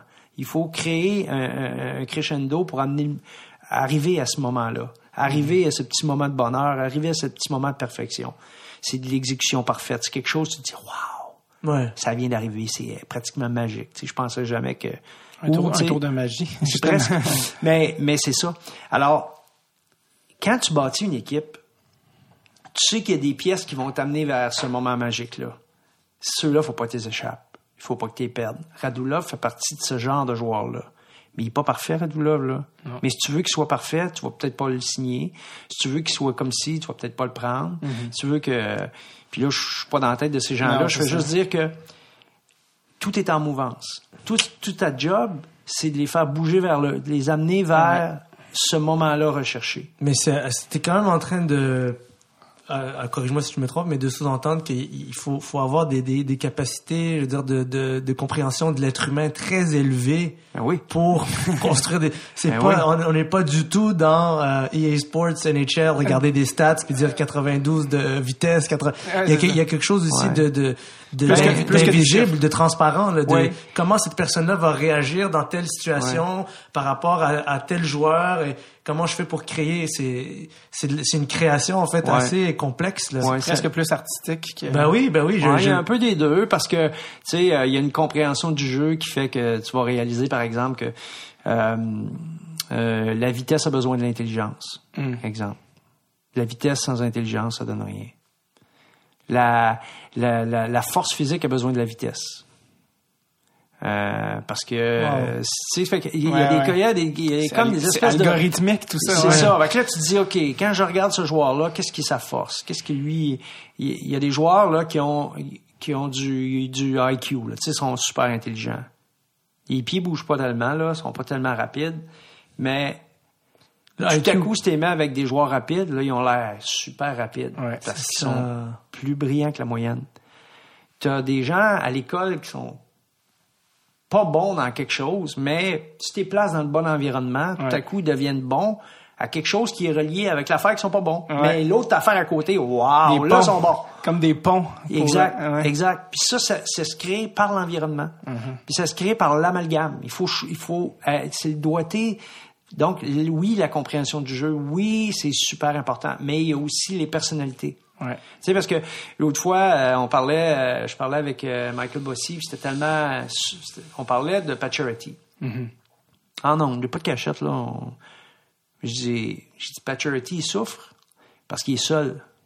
Parce que les gars qui jouent avec le sentent pas. c'est pas le fait d'être égoïste, de pas travailler. Il, il a l'impression qu'il travaille dans le vide. Parce que lui, il est habitué que les autres travaillent en fonction de lui. Hmm. C'est là qu'il est bon. C'est là qu'il est bon. Quand il y a quelqu'un qui travaille en fonction de lui. Donc, quand tu vas choisir un joueur pour le placer avec, il faut que tu prennes en considération que la personne, ça va être plus une personne qui va être qui, qui va qui va le mhm. materner un peu, tu comprends? Dans, dans, le sens du terme, quelqu'un de selfless. ouais, c'est ça, qui va être à, qui va être à son à son secours, qui va vouloir toujours le couvrir, l'aider, l'aider à produire puis qui va trouver sa valorisation dans la production de l'autre. C'était qui cette personne-là Des harnais. Ben, des harnais. Des harnais, c'est vrai. Des harnais, c'est alors, et là, je parlais de ça avec, avec Mike Bossy, puis des fois, je dis le danger, c'est que le gars, il finisse par plus travailler, plus rien faire, puis dire, en, attendant que l'autre fasse tout pour lui. Ça ne peut pas être la prima donna du groupe non plus, là. Encore mm-hmm. plus lui, parce c'est capitaine. Mm-hmm. Mais il est pas comme ça. Mais il, est seul. Tu sais, il regarde autour, il est seul. Tu sais, il a une je sens une solitude dans, dans son âme, dans tout son être. T'as raison. C'est un gars de 35 buts, là. Arrêtez de me dire qu'il est perdu à touch, là. Il, il, il, a pas perdu ça en sortant de chez eux, là, quand ses clés de voiture ont tombé par terre, Écoute, à un moment donné, t'es bon ou tu l'es pas. Lui, il est bon. là, on règle ça, là, il est bon. Maintenant, est-ce que l'environnement lui convient maintenant, aujourd'hui? Non. Alors lui, il me parle, là, on parle comme ça. Ah non. Alors là, il me dit, ben, c'est comme moi avec Brian Trottier. là, j'ai Là, j'étais, tout oui. Et ce qu'il m'a dit, c'est fascinant. Il m'a dit, tu sais, là, il dit, moi, là, il dit, il fallait absolument que je trouve une manière de lui faire plaisir, moi, à Brian, parce que lui, là, c'est lui qui m'alimentait. Moi, j'en scorais 50 par année. Il me trouvait partout sur la glace, Mais je dis, c'était quoi? Il, il dit, je savais que des fois, j'avais la rondelle, je lui faisais la passe, puis je voyais, j'aurais pu me démarquer encore, je voyais le trou, là, sais. mais je m'en allais au filet. Fait que là, dans le fond, ce qu'il me disait, c'est, je m'en vais au filet en me disant, lance. Je, te donne. Je te la donne. Genre, score. Ouais. Si tu scores pas, je vais ramasser le rebound, mais, mais là, c'est toi qui l'as, la shot. Je la prends pas, je te la donne. Avec une forme de générosité. Absolument. Et, si vous prenez du recul, dans vos métiers respectifs, dans ce que vous faites, quand tu fais de la scène, si tu si t'es pas généreux, t'as pas, pas de punch. Faut que tu sois généreux. Quand tu, tu vas te donner. Quand tu fais de la scène, tu vas te donner. Tu te donnes. Quand tu te donnes, les gens, ils sentent ça. Quand tu joues, quand tu joues, tu joues pour l'autre, tu y passes là. Tu y passes pas, pas que d'un mhm. patin. C'est mettre un petit c'est ça.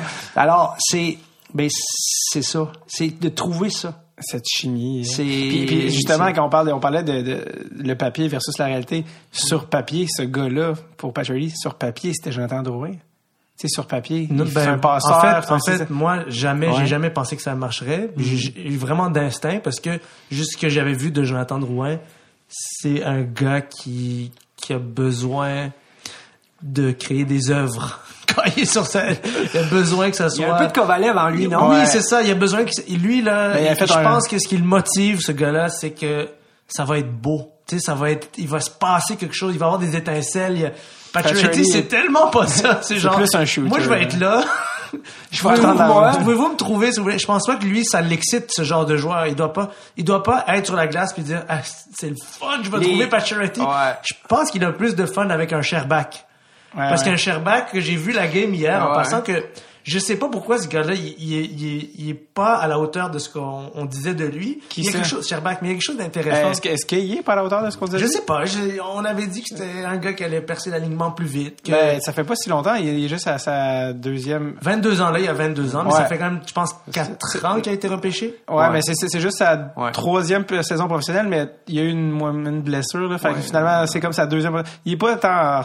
Il, est pas en retard. Je pense pas. Mais il est comme sur la limite de commencer à être en tout cas, mais euh, cette année, avec le hockey d'aujourd'hui, où à chaque année, t'as genre des surprises. On s'attend, parce que chaque année, t'as un gars de, t'as un Victor Mété qui apparaît, puis là, tu fais, ben oui, il y a des gars comme ça en, bas, c'est juste qu'on leur, leur donne pas.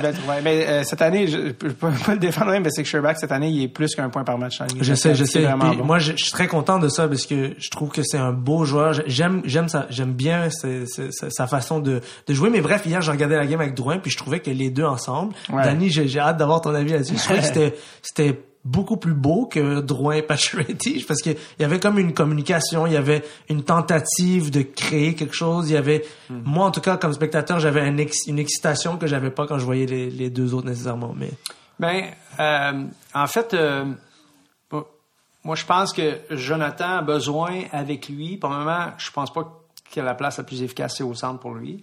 Enlever les responsabilités défensives pour lui permettre d'être à son meilleur. ça, ça me fait de la peine d'admettre ça en passant. On, est dans l'équilibre. Parce que le fan en moi avait investi beaucoup de d'amour dans la possibilité qu'on avait enfin un Faut, faut pas se convaincre, faut pas se convaincre des mensonges. Faut pas se convaique, faut pas se convaincre. Pensée magique. Non, non, c'est pas bon, c'est pas bon, c'est pas Alors, bon. Euh, moi, je, comme je dis, il y a un peu de Kovalev dans lui.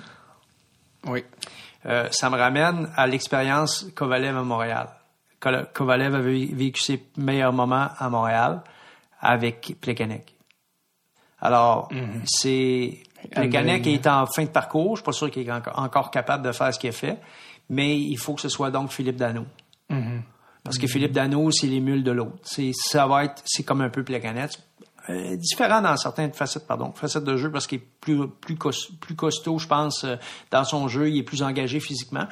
Mais fondamentalement, il fait la même chose. Mhm. C'est le même genre de joueur. Donc, c'est un, un, deuxième centre qui est très fiable défensivement, qui joue pour les autres, totalement, et qui a besoin d'avoir, que, en fait, qui est très linéaire. Donc, lui, il amène la rondelle en zone adverse. Lui, c'est un gaucher, il passe à droite. La, la, première passe, la passe la plus facile est toujours celle qui va faire sur son coup droit. Là, je vois Jonathan rentrer dans la zone avec la rondelle. Je le vois avoir la rondelle quand il y a de la vitesse, avoir la rondelle quand il est ouvert. Euh, Mais si Dano, euh, si Dano peut pas nourrir un Patcherelli d'un côté puis un Drouin de l'autre, ça se peut, ça se pourrait-tu ça? Ça, ça, ou, les deux sont trop. Euh, ça, ça, pourrait arriver, ça, ça pourrait arriver parce que euh, moi la seule chose qui est importante c'est que euh, qu'il soit pas un côté de l'autre. Ils peuvent être sur la même ligne, mais je pense pas qu'il faut qu'ils soient à proximité l'un de l'autre. Il faut que ce soit des options, il faut qu'ils se complètent. Faut, faut... Mais, euh... et, et, et qu'est-ce qui c'est quand même c'est une, une belle c'est une belle proposition là que, que, que, tu viens de faire puis genre ça ça fait du sens je l'entends je dis oui mais ça n'a pas été essayé une fois de, de toute l'année c'est quand même hallucinant parce que ouais. parce que c'est ouais ça, ça, fait vraiment du sens ouais. oui je les vois bien je les vois bien jouer ensemble je veux euh je veux pas couper le truc, mais il y a trop de trucs que je veux te parler à Danny, parce que Danny, euh, il a toute une vie derrière lui, là.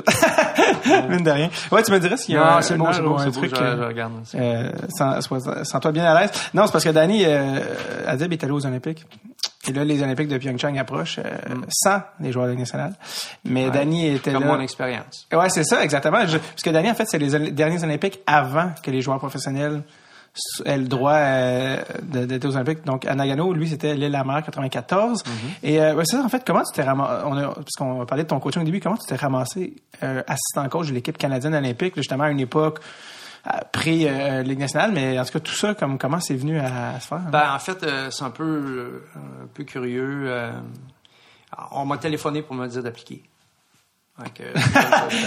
Ça, déjà, à la base, c'est rare qu'on te dise, va, il faudrait, pourquoi t'as pas appliqué? Ben, je, écoute, mon anglais est pas très bon, euh, j'ai pas beaucoup d'expérience, euh, tout ça, mais hum, tu devrais appliquer. ouais, c'est drôle, ça, quand même. Ouais. Ben, j'ai appliqué, j'ai appliqué, sans trop de conviction, puis euh, je suis allé en entrevue, trois, j'ai fait trois entrevues, puis on, dit, on va te rappeler. Ils m'ont rappelé, ils m'ont dit, écoute, est-ce qu'on peut parler de contrat? c'est comme ça. Et dans cette équipe-là, euh, pour te mettre en contexte, à il y avait euh, plusieurs joueurs, dont un certain Paul Curry. Ah entre, autres, entre autres, entre autres, il y avait euh, Manny Lagacé qui était là. Alain Roy qui est passé au podcast, qui est maintenant agent, était troisième gardien sur cette équipe-là. il y avait d'autres joueurs aussi peut-être de mémoire. Il y avait pas... Ben, Peter Nedved qui avait une double nationalité qui était, qui était là. Peter Nedved qui, juste petite parenthèse, hier pour le retour de Yaguer en, en Ligue tchèque. On a dit, ah ben là, si Yaguer joue, moi aussi, est sorti de la retraite pour jouer la game. Ah ouais? ouais, pour le plaisir, parce que pour eux, c'est une certaine forme de Ligue de garage. Une deuxième division tchèque quand t'arrives de la Ligue nationale. Fait que hier, la, la, mise au jeu protocolaire, c'était Nedved et sa barbe grise de gars qui était chez eux il y a 15 minutes. Et Yaguer qui, wow. la mise au jeu, ah, c'est le fun comme dans le temps, oui, comme dans le temps. Parce que bon, c'est pour le plaisir. Mais bref, Nedved avait en effet la 220 canadienne et tchèque. Et il était cette fois-ci sur l'équipe euh, canadienne.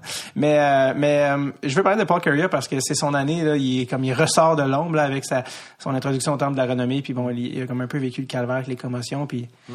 sa carrière avait fini très sec et, et, ça l'avait laissé un goût amer en bouche. C'est qu'il l'a maintenant digéré et, maintenant il en parle ouvertement. Mais mais tout le monde, Alain Roy, tout le monde sur mon passage me parle de, de Paul Carrier comme d'un gars exceptionnel.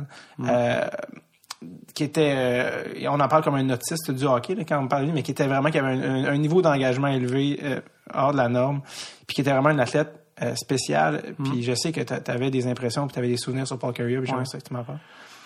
Ben, en fait, Paul Carrier était tellement exceptionnel que il m'a déjà dit une fois qu'il s'entraînait pour le moment ultime.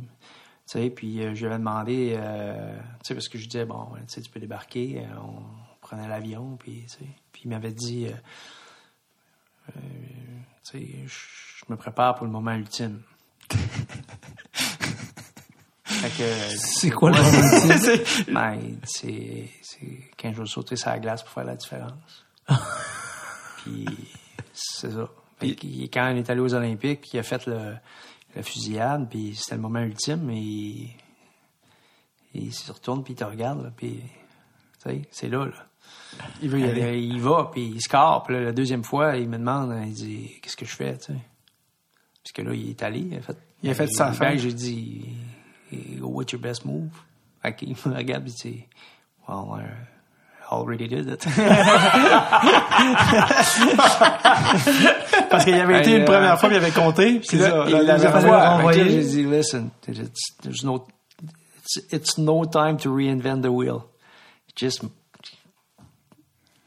uh, do I look like a scorer? I don't, do I look like a goal scorer? Come on, Paul. Just go with your best move. Il est allé, il a refait le même move, mais il a, il a docké l'épaule avant. Le goaler, lui, il s'était fait battre du côté du gant, Tommy Salo. Oui. lui, il a jamais voulu euh, essayer de... Le... Fait qu'il a plongé.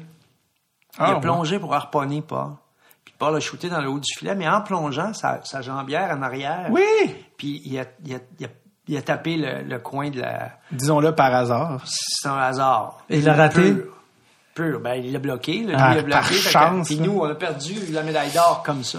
C'est le fameux but, en fait, euh, de Forsberg à une main, le, le one-handed ah, move. Puis, je me rappelle de comme, ça. Comme je l'avais dit avec Alain Roy dans cet épisode-là, mais c'est très drôle parce que ça, pour les Suédois, la nation suédoise, c'est un moment historique, évidemment. Mm-hmm. Tellement que ce but-là, ce fameux but-là, ils en ont fait un timbre.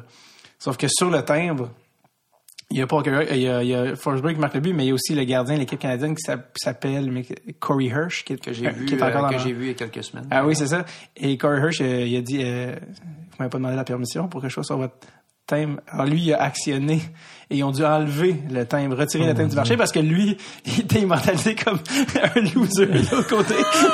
mais tellement pas un loser, je veux dire, c'est tellement un, beau but. Ouais, que, mais, mais, mais, ils ont fait. C'est partie de l'histoire. Ouais, c'est ça. Non, mais je le comprends. Ouais, ouais, exact. Je, je, vous raconte euh, une anecdote incroyable par rapport à ça, cette situation-là. Mm-hmm. C'est que nous, durant toute la période olympique, avant l'avant-olympisme, on s'est préparé. Fait qu'on a eu des tournois, des, des tours. Puis là, tu, évalues tout, tu essayes. Toutes les choses que tu mets en place sont super importantes. Une des choses qu'on a remarqué avec Corey, c'est que il n'est pas capable de se placer en position papillon et de réagir. On prend, il est capable d'aller en papillon, mais quand il, une fois qu'il est en papillon, il bouge plus. OK. OK, donc lui, là, il est vraiment, c'est vraiment un gardien de but pour jouer debout. C'est sûr qu'aux Olympiques, c'est pas le meilleur des scénarios. Notre autre gardien a 20 ans, là. C'est Manny Lagacé. Manny Lagacé. Mais lui, il est, très athlétique, il est, c'est un acrobate, il est souple. Puis lui, dans les fusillades, il a gagné un médaille d'or au championnat du monde junior en fusillade. Puis toutes les fois qu'on l'a placé dans des situations de fusillade, c'est il bloque tout. Fait que nous, on se dit, si on est pour aller en fusillade, est-ce qu'on change le gardien? T'as un gardien froid, là, garde en tête, un gardien qui était sur le banc. Ouais. Fait que là, dans notre tête, on dit, c'est possible. Si on le fait une couple de fois, euh, tu sais, peut-être que c'est possible. Fait qu'on, dans les, les entraînements ou dans les matchs, euh, on commence un entraînement, on fait des fusillades tout de suite, on regarde comment ils réagissent quand ils sont à froid, on, hmm. on, prend toutes sortes de petites décisions un peu weird, mais dans le fond, c'est ce qu'on fait, là, mm-hmm. Et là, on arrive à l'entraînement. Le, match a lieu le lendemain. On a un entraînement. Et Manny Lagacé est dans le filet, puis il faut qu'il passe plus de temps que les, autres. C'est notre backup. Fait qu'il reste là avec euh, certains joueurs et tout ça. Et quand l'entraînement est fini, euh, il sort du filet et il y a un joueur qui lance, puis il l'atteint sur l'extérieur du genou. Il n'a pas joué la finale. Oui, ouais, c'est ça, en fait. Euh, je me souviens, en fait. De... Donc, on n'a pas changé de gardien. Mais s'arrêter. Wow, s'arrêter Manu Lagacé. Et là, je fais juste vous. Tout le monde se souvient du but, la manière que c'est marqué. Ouais. Si ça avait été Manu Lagacé, est-ce que Ouais. Est-ce qu'il serait resté statique? Est-ce que lui, il l'aurait arrêté parce que lui, il était beaucoup plus, beaucoup plus flexible, plus acrobatique? Euh, parce que tu le vois, le courrier, qu'il il est pas le... Il est déporté. Puis c'est pas super loin, en plus, parce que il met, euh, en fait, la rondelle, il, passe en dessous du gant à Corey Même, même que Forsberg dit, je pensais pas avoir compté parce que, bon, puis bref, si ça avait été un gardien encore plus euh, flexible. Mais oui, en fait, parce qu'Alain, lui, était troisième gardien, puis Alain, il dit, oh, je gaulerai pas la médaille. Manny se blesse. Ah, OK, fait que je suis backup finalement. Et dans la prolongation, euh, Alain me racontait qu'un moment donné, quelqu'un est rentré dans Corey Hirsch. Ouais. Corey Hirsch s'est pas relevé. Puis là, il s'est dit, non, c'est pas vrai. Je suis passé du gars qui venait plus aux Olympiques à J'arrive froid.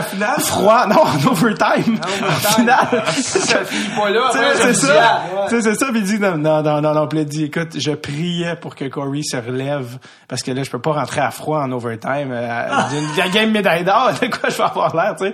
Lui, il à Harvard, euh, Alain. Puis, euh, oh, en tout cas, bref, finalement, Corey s'est relevé, mais euh, il y a eu le, le, frisson de sa carrière à ce moment-là. Ouais. Alors, c'est et puis, euh, c'était George Kingston, qui est un bon ami, qui était le directeur général de l'équipe. Et euh, non, on en a reparlé, je l'ai revu il y a un an et quelques, puis hein, t'en souviens-tu? Oui, je m'en souviens. imagine s'il avait été là. Hein. Ah. le scénario aurait peut-être été différent. Puis ça avait rien à voir avec, euh, avec Corey, ça avait... ça avait tout à voir avec, avec. Est-ce que Manny le sait, ça? Oh oui, il sait. Il sait qu'il a arrêté lui? Oh oui, il sait qu'il aurait pu embarquer, oui. Ah il, savait all along, là, il le su tout le long, qu'il aurait pu, euh, qu'on on n'était pas... Euh, on aurait pu faire le changement. Vraiment? Mais, bon... Euh, on vit pas dans le passé. mais quand même, c'est Mais c'est quel souvenir tu gardes de l'expérience olympique? ben, écoute, moi, c'est un grand moment. C'est premièrement dans le... C'est ton l'entrée dans le, d'entrer dans le stade. Euh, tu sais, tu es là, tu représentes ton pays, tu es dans le stade, puis euh, là, c'est je sais pas combien de milliers de personnes qui sont là, puis tu sais, c'est comme un rêve d'enfant, là, tu, tu, tu rêves que tu vas être, euh, tu peux, tu sais, tu rêves à ça, tu vas jouer dans la Ligue nationale, mm-hmm. tu vas aller aux Olympiques, t'es pas assez bon, là, donc, euh, mais t'es là. Ouais. J'étais là comme pas comme athlète, mais comme ben comme coach. T'es un Olympien, puis t'as ta médaille d'argent. Ouais. Elle est où, où aujourd'hui ta médaille? Mais j'en ai pas. Les coachs en ont pas. Ah non. Non, j'ai une bague. Une bague. Euh, j'ai des bagues euh, comme tous ceux qui font du sport, puis quand tu gagnes des championnats ou bon. Fait que et cette bague là est très précieuse pour moi. Puis mon fils Gabriel, j'ai toujours dit, tu sais, euh, ce que tu veux, tu peux l'avoir. Tu sais. Euh, il n'y a rien d'impossible. Là, nous autres, euh, ça, pour moi, cet événement-là, c'est comme un peu l'incarnation de tout est possible. Ouais. Parce que pour une job qu'on te dit d'appliquer, c'est quand même fou. Ouais, non, mais aussi pour les événements, parce que Todd Alushko, qui est un de nos joueurs, son père est, mort du cancer quelques mois avant les Olympiques. Puis il, avait promis la médaille d'or à son père. Puis il nous l'a dit mm-hmm. à tout le monde dans le vestiaire.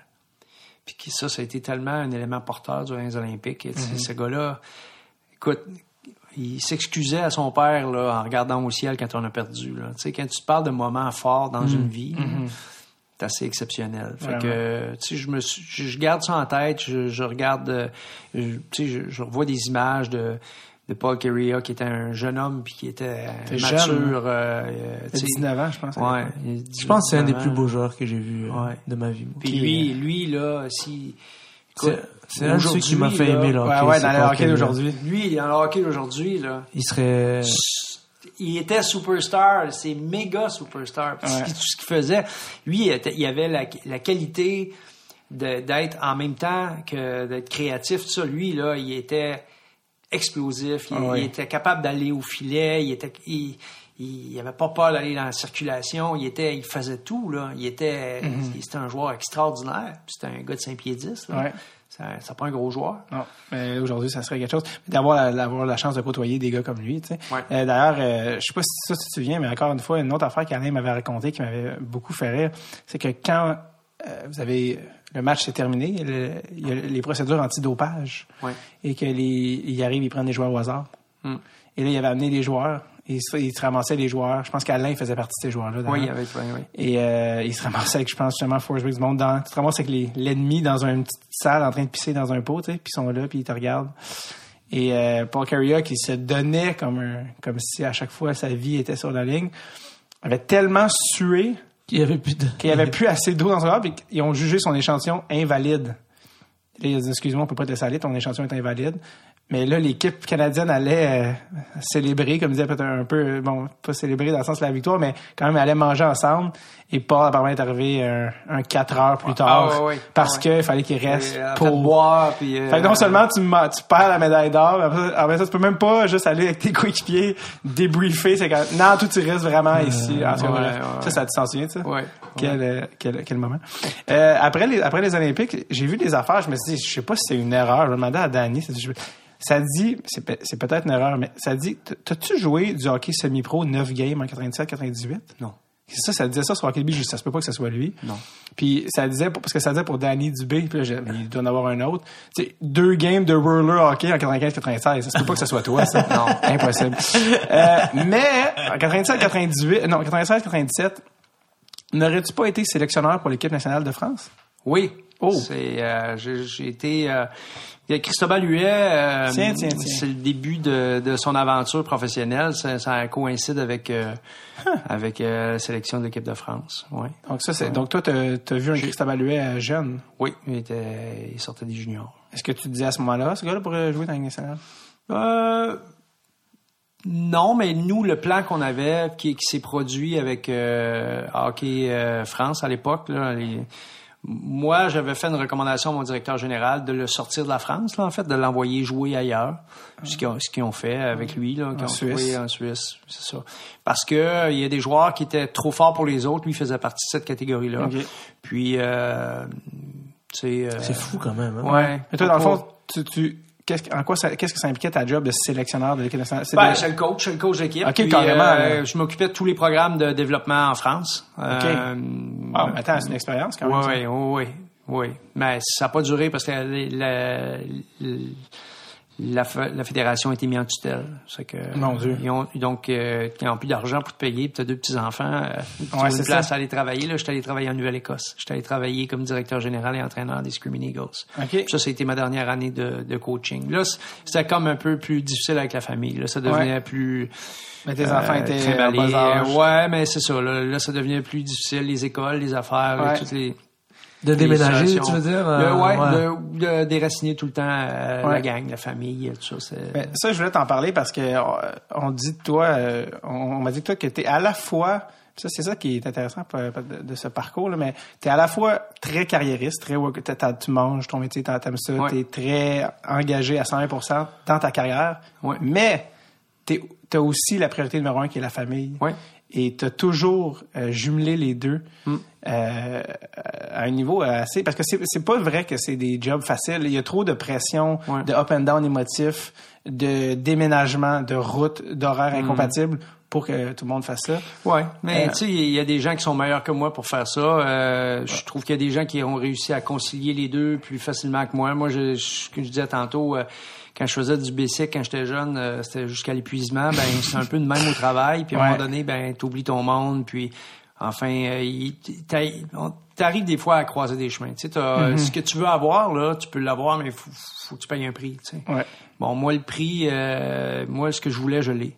Euh, ma famille, c'était important. Mes enfants, mon épouse, restaient avec le même monde. J'étais un père avant d'être un coach. Euh, ça, c'était dans ma tête, c'était clair. Ça, ça veut dire aussi que si j'avais été meilleur pour concilier les deux, j'aurais peut-être pu continuer à coacher, mais j'étais pas capable. J'étais pas bon là-dedans. J'étais donc je devenais euh, donc, euh, si t'es pas capable de faire la, part des choses, ben tu deviens. je trouvais que j'étais. Il y a des journées où j'étais un mauvais père, tu sais où j'étais un mauvais conjoint parce que j'étais trop dans mes affaires, j'amenais trop mes problèmes à la maison, j'étais pas capable de me sortir de là, j'étais pas capable de sortir de ma job. Euh, qu'à un moment donné, tu sais, il faut. C'est quand que tu as réalisé ça? Ben, écoute, ça serait, c'est une journée à la fois. Il y a des moments où c'est plus grave que d'autres, mais tu sais, les dernières années, ça a été difficile, euh, mes dernières années de coaching. Puis là, ben, là, c'est, est-ce que tu veux continuer à faire ça ou à vivre de cette façon, de cette façon-là? toute ta vie? Tu sais, mm. est-ce que tu veux que toute ta vie ce soit ça? C'est à toi à décider. Euh, mm-hmm. Euh, ta famille veut revenir au, Canada, euh, au, Québec pendant que toi tu es à l'autre bout du Canada, à Nouvelle-Écosse, tout seul. Ça me tentait pas. Mm. donc, à un moment donné, la vie fait bien les choses. Moi, j'avais quand même des, opportunités de communication, beaucoup. Même pendant que je coachais, je me faisais ah souvent offrir. Ah euh, puis là, ben Jean Gagnon, qui est aujourd'hui avec qui je travaille à la radio, était le directeur des sports à TVA. À TVA. Puis lui avait été nommé directeur des sports parce que il travaillait à la radio, puis il m'avait demandé de faire une collaboration. Puis c'est une de ces belles collaborations qu'il m'a dit que ça, ça lui a aidé sa candidature quand le poste est ouvert. Puis quand il a eu la job comme directeur des sports, euh, moi j'avais fait des collaborations avec lui durant les Olympiques. Puis il m'a il m'a il m'a téléphoné puis il m'a dit écoute euh, merci puis t'as fait une super job puis là aujourd'hui euh, bon avec puis pendant trois ans il m'a appelé pour m'offrir des jobs. Puis à un moment donné ben là avec ce que je viens d'expliquer. Ouais. L'opportunité était là. Puis bon. Y a-t-il a des moments donnés, parce que tu t'es un gars qui est tout le temps positif, optimiste, yes, on y va, on le fait. Y a des moments donnés avec ta femme puis avec tes deux enfants où tu t'es dit, ouais, ben, euh, on moi, ça m'intéresse. Pourquoi on fait tout ça? Là, ouais, oui, ben oui, c'est sûr, mais euh, tu sais, ce qui te drive des fois, c'est un peu euh, bizarre. Euh, moi, c'est... tu sais, je voulais réussir ma vie sais, je voulais, euh, j'étais un aventurier, je voulais que ma vie soit pas banale, je voulais pas, euh, je me voyais pas faire la même chose tous les jours, avec le mhm. même monde tous les jours. Je pouvais être avec le même monde, mais pas dans le même environnement. Il y a beaucoup de choses qui rapidement j'ai, j'ai détecté par rapport à ce que j'aimais pas. Je mhm. savais pas ce que j'aimais, mais ce que j'aimais pas, je savais. Mhm. fait que ça, quand je voyais les affaires que j'aimais pas se pointer, là, c'est, là, c'est ça m'a amené ailleurs. C'est ce qui m'a fait quitter mon, ma job à l'université. Euh, même si ça a été un super bon tremplin, de bons moments, j'ai pas de regrets, mais à un moment donné, c'était assez. Tu sais, je, me voyais plus. Euh, c'était mhm. la job administrative me tirait beaucoup, puis le coaching, j'avais moins de temps pour coacher. Ça, ça, ça, me, ça me dérangeait. Euh, Tantôt, on parlait de, de, idéaliser un peu les choses là, ou les gens. Ou, C'est sûr que le, la job que, que tu as à 98.5 de, de suivre les Canadiens. ça, moi, je pense de mon point de vue, puis du point de vue de beaucoup de fans de hockey, c'est comme la plus belle job au monde. Ouais. je pense que c'est vraiment genre, tu sais, dans, les, dans le top 10 des, des, des jobs de rêve, là, que quand t'es jeune, tu, encore une fois, dis, on, les idéalise. Euh, on les idéalise, mais, mais est-ce qu'il y a des trucs que genre, qu'on idéalise que, que, que, qu'on sait pas ou est-ce que c'est, c'est, ça se vit comment cette expérience-là d'avoir ben, une job que juste deux personnes sur Terre peuvent avoir? ben regarde, c'est drôle parce que euh, moi, je, je, pense qu'il y a deux, deux affaires euh, très importantes. Puis je dis souvent aux enfants, je dis, il y a la, il y a le, il y a la passion de ce que tu fais, puis il y a avec qui tu le fais. Mm. Tu sais, euh, mm-hmm. Souvent, tu peux être passionné de quelque chose, ben c'était pas le bon entourage. Tu parles en ouais, c'est ça. puis nous, ben nous, Martin puis moi, on a ce privilège-là, ça marche. Vous êtes des amis aussi. C'est ça. C'est devenu avec les années, on une belle complicité, on est privilégiés d'avoir l'un et l'autre. Donc euh, Ça, ça c'est pour une partie de la communication. Pour moi, c'est une autre, affaire que je dis aux enfants. J'ai réalisé que j'avais du talent là-dedans parce que je le faisais facilement. Puis pour moi, je disais toujours aux joueurs, puis j'ai toujours dit aux enfants, si tu fais quelque chose facilement, c'est parce que tu es bon là-dedans. Colle-toi hmm. là-dessus. C'est intéressant ça. Colle-toi là-dessus. Ça veut pas dire que tu n'auras pas besoin de travailler si tu veux devenir meilleur, si tu veux être le meilleur. Tu vas toujours avoir à travailler. Mais ce que tu fais avec aisance, c'est la, la, la, démonstration du talent. Sois ouvert à tes hmm. aptitudes naturelles. C'est ça, exactement. Mais, mais, on, a, on a tendance à vouloir forcer un peu là où c'est pas nécessairement notre, aptitude. Et c'est là que la, la souffrance souvent va... Inutile. la souffrance inutile, parce que la bonne souffrance, celle de, du progrès, oui. Celle du gym, celle de s'entraîner, celle de, de faire des, des cônes à la patinoire tout seul, toute cette belle souffrance-là qui vient avec des résultats super le fun, mais, mm-hmm. mais t'as l'autre souffrance qui est effectivement de forcer la note. T'as des, des spécialistes en, en physiologie de l'entraînement, euh, analysent les, les, les, euh, les, grands champions puis disent que la plupart du temps, ben, euh, c'est parce qu'ils ont le profil d'emploi. c'est ce qu'ils font là, ils, ont, ils, ont, ils, sont, ils sont une prédisposition, c'est facile pour eux de le faire. Donc, euh, mais mais tu sais, tout ce qui est tout ce qui est ce que je faisais et que je fais plus, ça a pris, il y a eu un deuil, ça a pris un temps, tu sais, parce qu'il y a rien de, coaching, plus, Oui, parce qu'il y a rien de plus trillant que d'être dans l'action.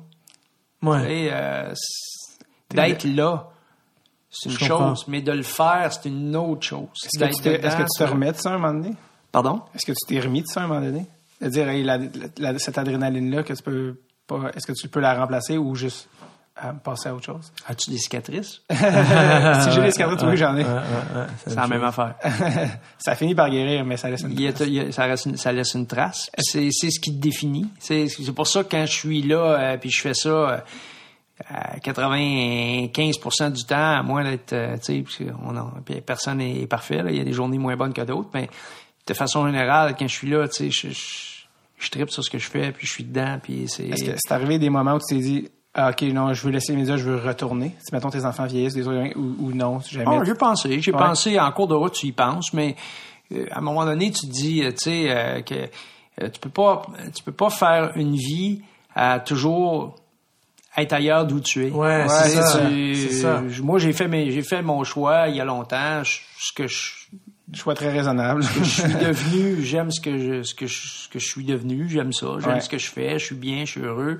J'ai plein de projets, je fais d'autres choses, euh, j'ai écrit des livres, je suis en train de préparer une plateforme euh, pour, pour je, l'espère, aider le hockey à être encore meilleur. moi, je considère que tout, tu sais, que moi, je t'ai, moi, je t'ai découvert comme euh, euh, le, celui qui communique dans les médias. Tu sais, je savais pas, moi, quand, quand j'étais jeune, puis je te voyais à la télé, je savais pas que tu étais coach avant.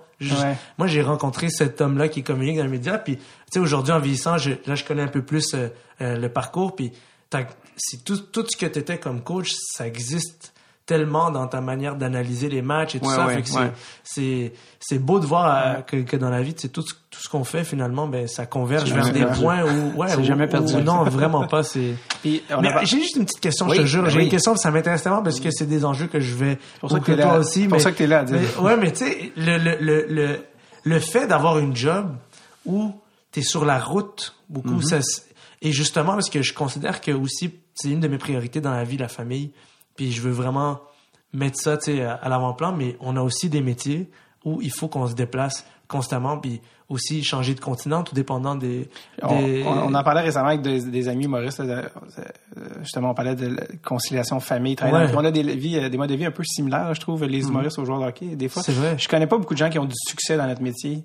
Euh, qui doivent pas se déplacer. Qui doivent pas euh, mettre l'aspect familial de côté pour un certain temps. Euh, Puis c'est moi, je, considère ça traumatisant. Moi, je trouve mm-hmm. que c'est un traumatisme pour un être humain de d'aimer sa famille ou son, son environnement, puis de devoir faire comme, ok, moi, je, je vais trouver une manière de de réfléchir mm-hmm. ça, de structurer ça pour que tu, tu, veux qu'on... Non, on, continue encore 5-10 minutes. C'est bon, c'est bon, il n'y a pas de problème. Mais, mais, ça, mais ça m'intéresse de savoir, comme juste, tu sais, quand tu voyages beaucoup avec un métier. OK, ben, moi, je... c'est une question... te laisse aller, te laisse aller. OK, là, je retire le Non, non, non, mais c'est, c'est vraiment une question euh, qui me touche beaucoup parce que c'est... Euh, moi, je peux... Je, je, je peux pas dire que j'aurais réussi à faire tout ce que je fais sans avoir eu la personne que j'ai dans ma vie, qui est René.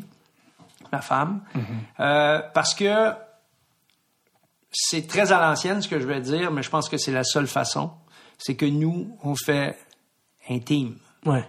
C'est moi qui est en avant, là, mais on est vraiment les deux. En, la carrière est pour nous deux. Mm. La comptable chez nous, c'est elle. L'agenda, les affaires, de rien, pas échapper rien, de se souvenir de, il y a ça, il y a ça. euh, tu sais, c'est- on, on fait équipe. Donc, c'est un projet commun. Mm. Donc, ça change un peu la dynamique de dire, ah ben là, je, tu sais, parce que... Moi, moi, moi. C'est ça. Là, alors, moi, c'est arrivé naturellement. Je pense que tout le monde peut vivre leur, leur vie de couple et familiale comme ils veulent. Ça leur appartient. Ouais. Mais moi, si on me parle de moi, j'ai pas de leçon à donner à personne, ni de conseils, mais moi, ça me prenait... Je devais être avec une personne qui allait... je- moi, j'allais être l'égoïste des deux. C'est moi, pas Charity. Mm. OK, mais ça prend quelqu'un qui s'occupe de moi. C'est plate, là, mais c'est comme ça. Ça Mais- prend quelqu'un qui s'occupe de me faire des passes Ouais. quand je suis ouvert, de savoir que je vais être ouvert, puis de me parler quand je suis down. Puis Ouais, de- ouais, ouais, ouais. c'est, puis moi, à l'inverse, j'offre autre chose. Ouais, ouais, Tu sais, ouais. Mais c'est une dynamique que tu bâtis avec le temps. Ça prend des gens qui ont vraiment des affinités hyper profondes. Ouais. Ça se, et, et ça implique de vivre des choses ensemble avant d'arriver à ça. Puis, tu sais, peut-être qu'aujourd'hui, on est trop dans l'instantanéité, je sais pas. Peut-être qu'on veut trop que ça marche trop vite, Ouais. trop facilement.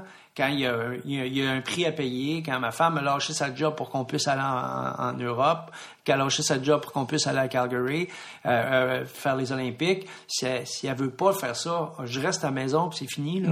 On- je deviens une autre personne et elle devient une autre personne on est, ce que je veux dire, c'est qu'on, notre, notre parcours est différent, on est forgé différemment.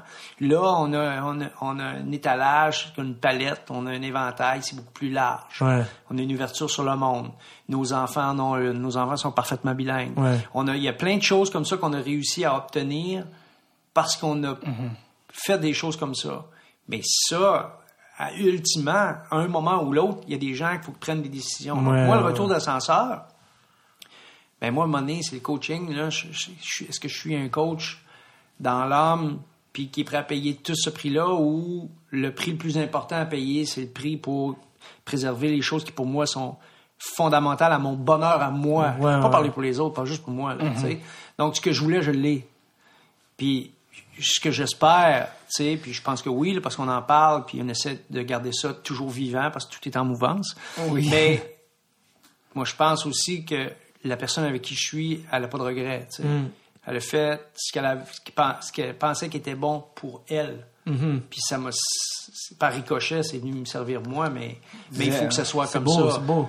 Vous C'est êtes, beau, une, c'est important, vous, ouais. vous êtes une, une team euh, qui a l'air de fonctionner vraiment bien. Ouais. Euh, euh, ta femme et toi, vous êtes ensemble depuis combien de temps maintenant? 30 ans. 30 ans. Et euh, j'aimerais ça que tu me racontes la première fois que tu l'as demandé en mariage.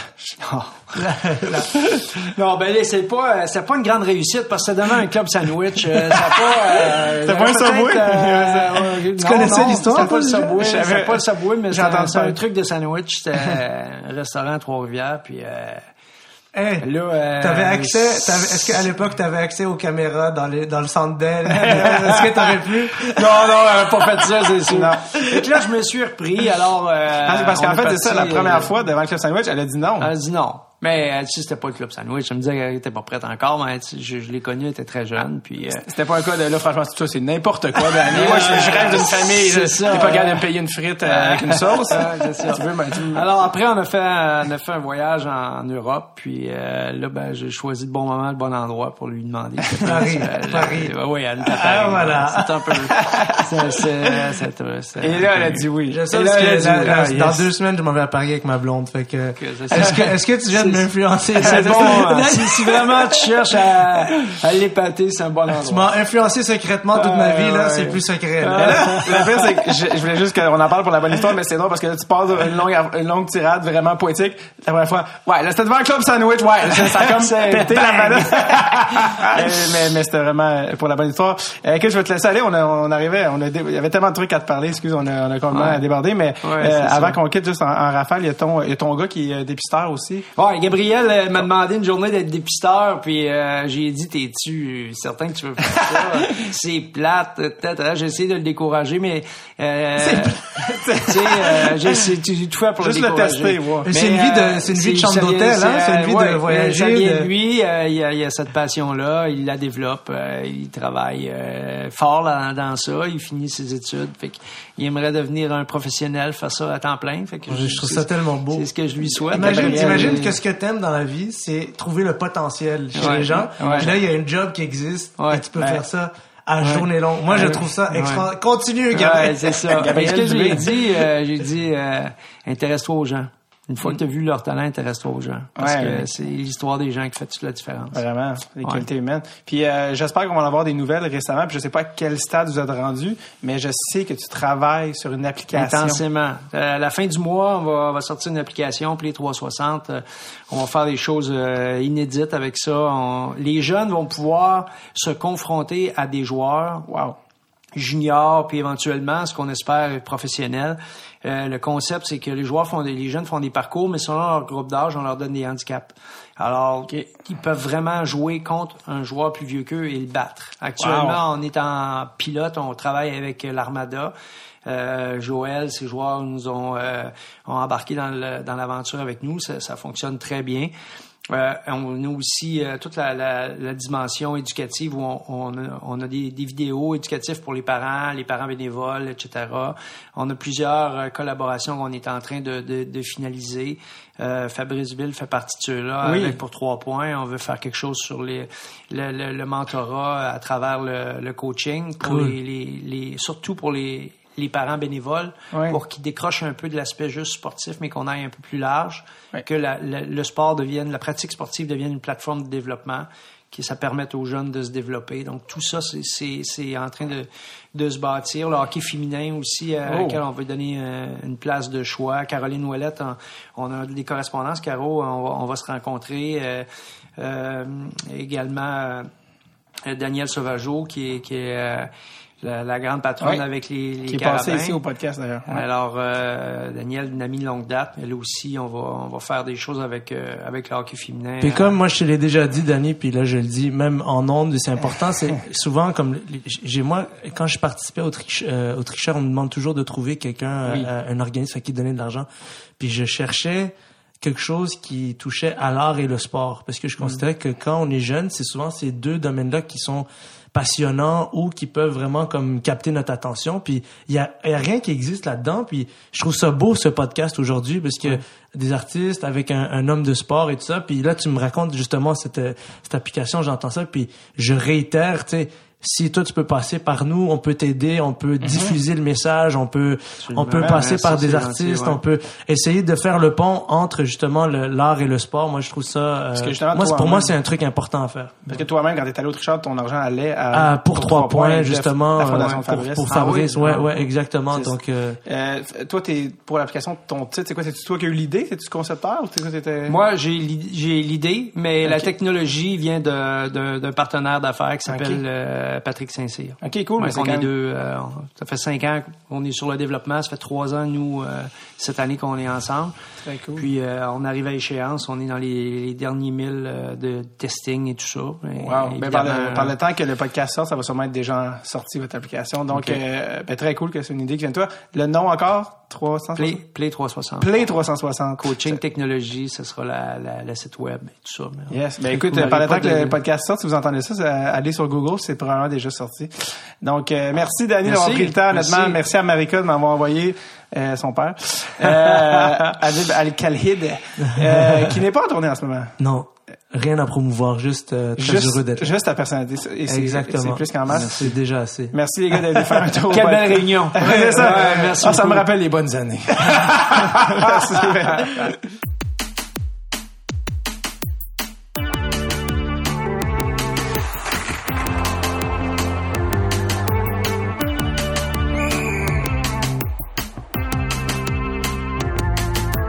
C'était Adib Alcalidé et Danny Dubé. Allez voir la campagne La Ruche, de, pas de Danny, d'Adib, qui va faire un film avec Julien Lacroix. Et surveillez aussi cet été le Zoo Fest. Vous pourriez faire partie d'un épisode enregistré devant public, comme on l'a fait l'été dernier, et poser vos questions directement aux invités. On a fait ça l'année passée. On veut récidiver. Euh, regardez ça. En fait, on va récidiver. Donc, regardez. Le ZooFest c'est en juillet. La programmation sort euh, en juin. Regardez ça. Ça serait très cool de vous y voir. Les intonations, c'est toujours important. J'espère aussi vous voir le 23 mai 2018 au Lion d'Or à Montréal pour mon spectacle solo intitulé Échapper le gâteau. J'ai quelques invités même qui se sont rajoutés au show récemment. Ça va être malade. Euh, sinon, je vous dis pour une dernière fois cette saison. OK, bye bye. Bye bye, là. Laissez-vous pas cet été. Bye bye.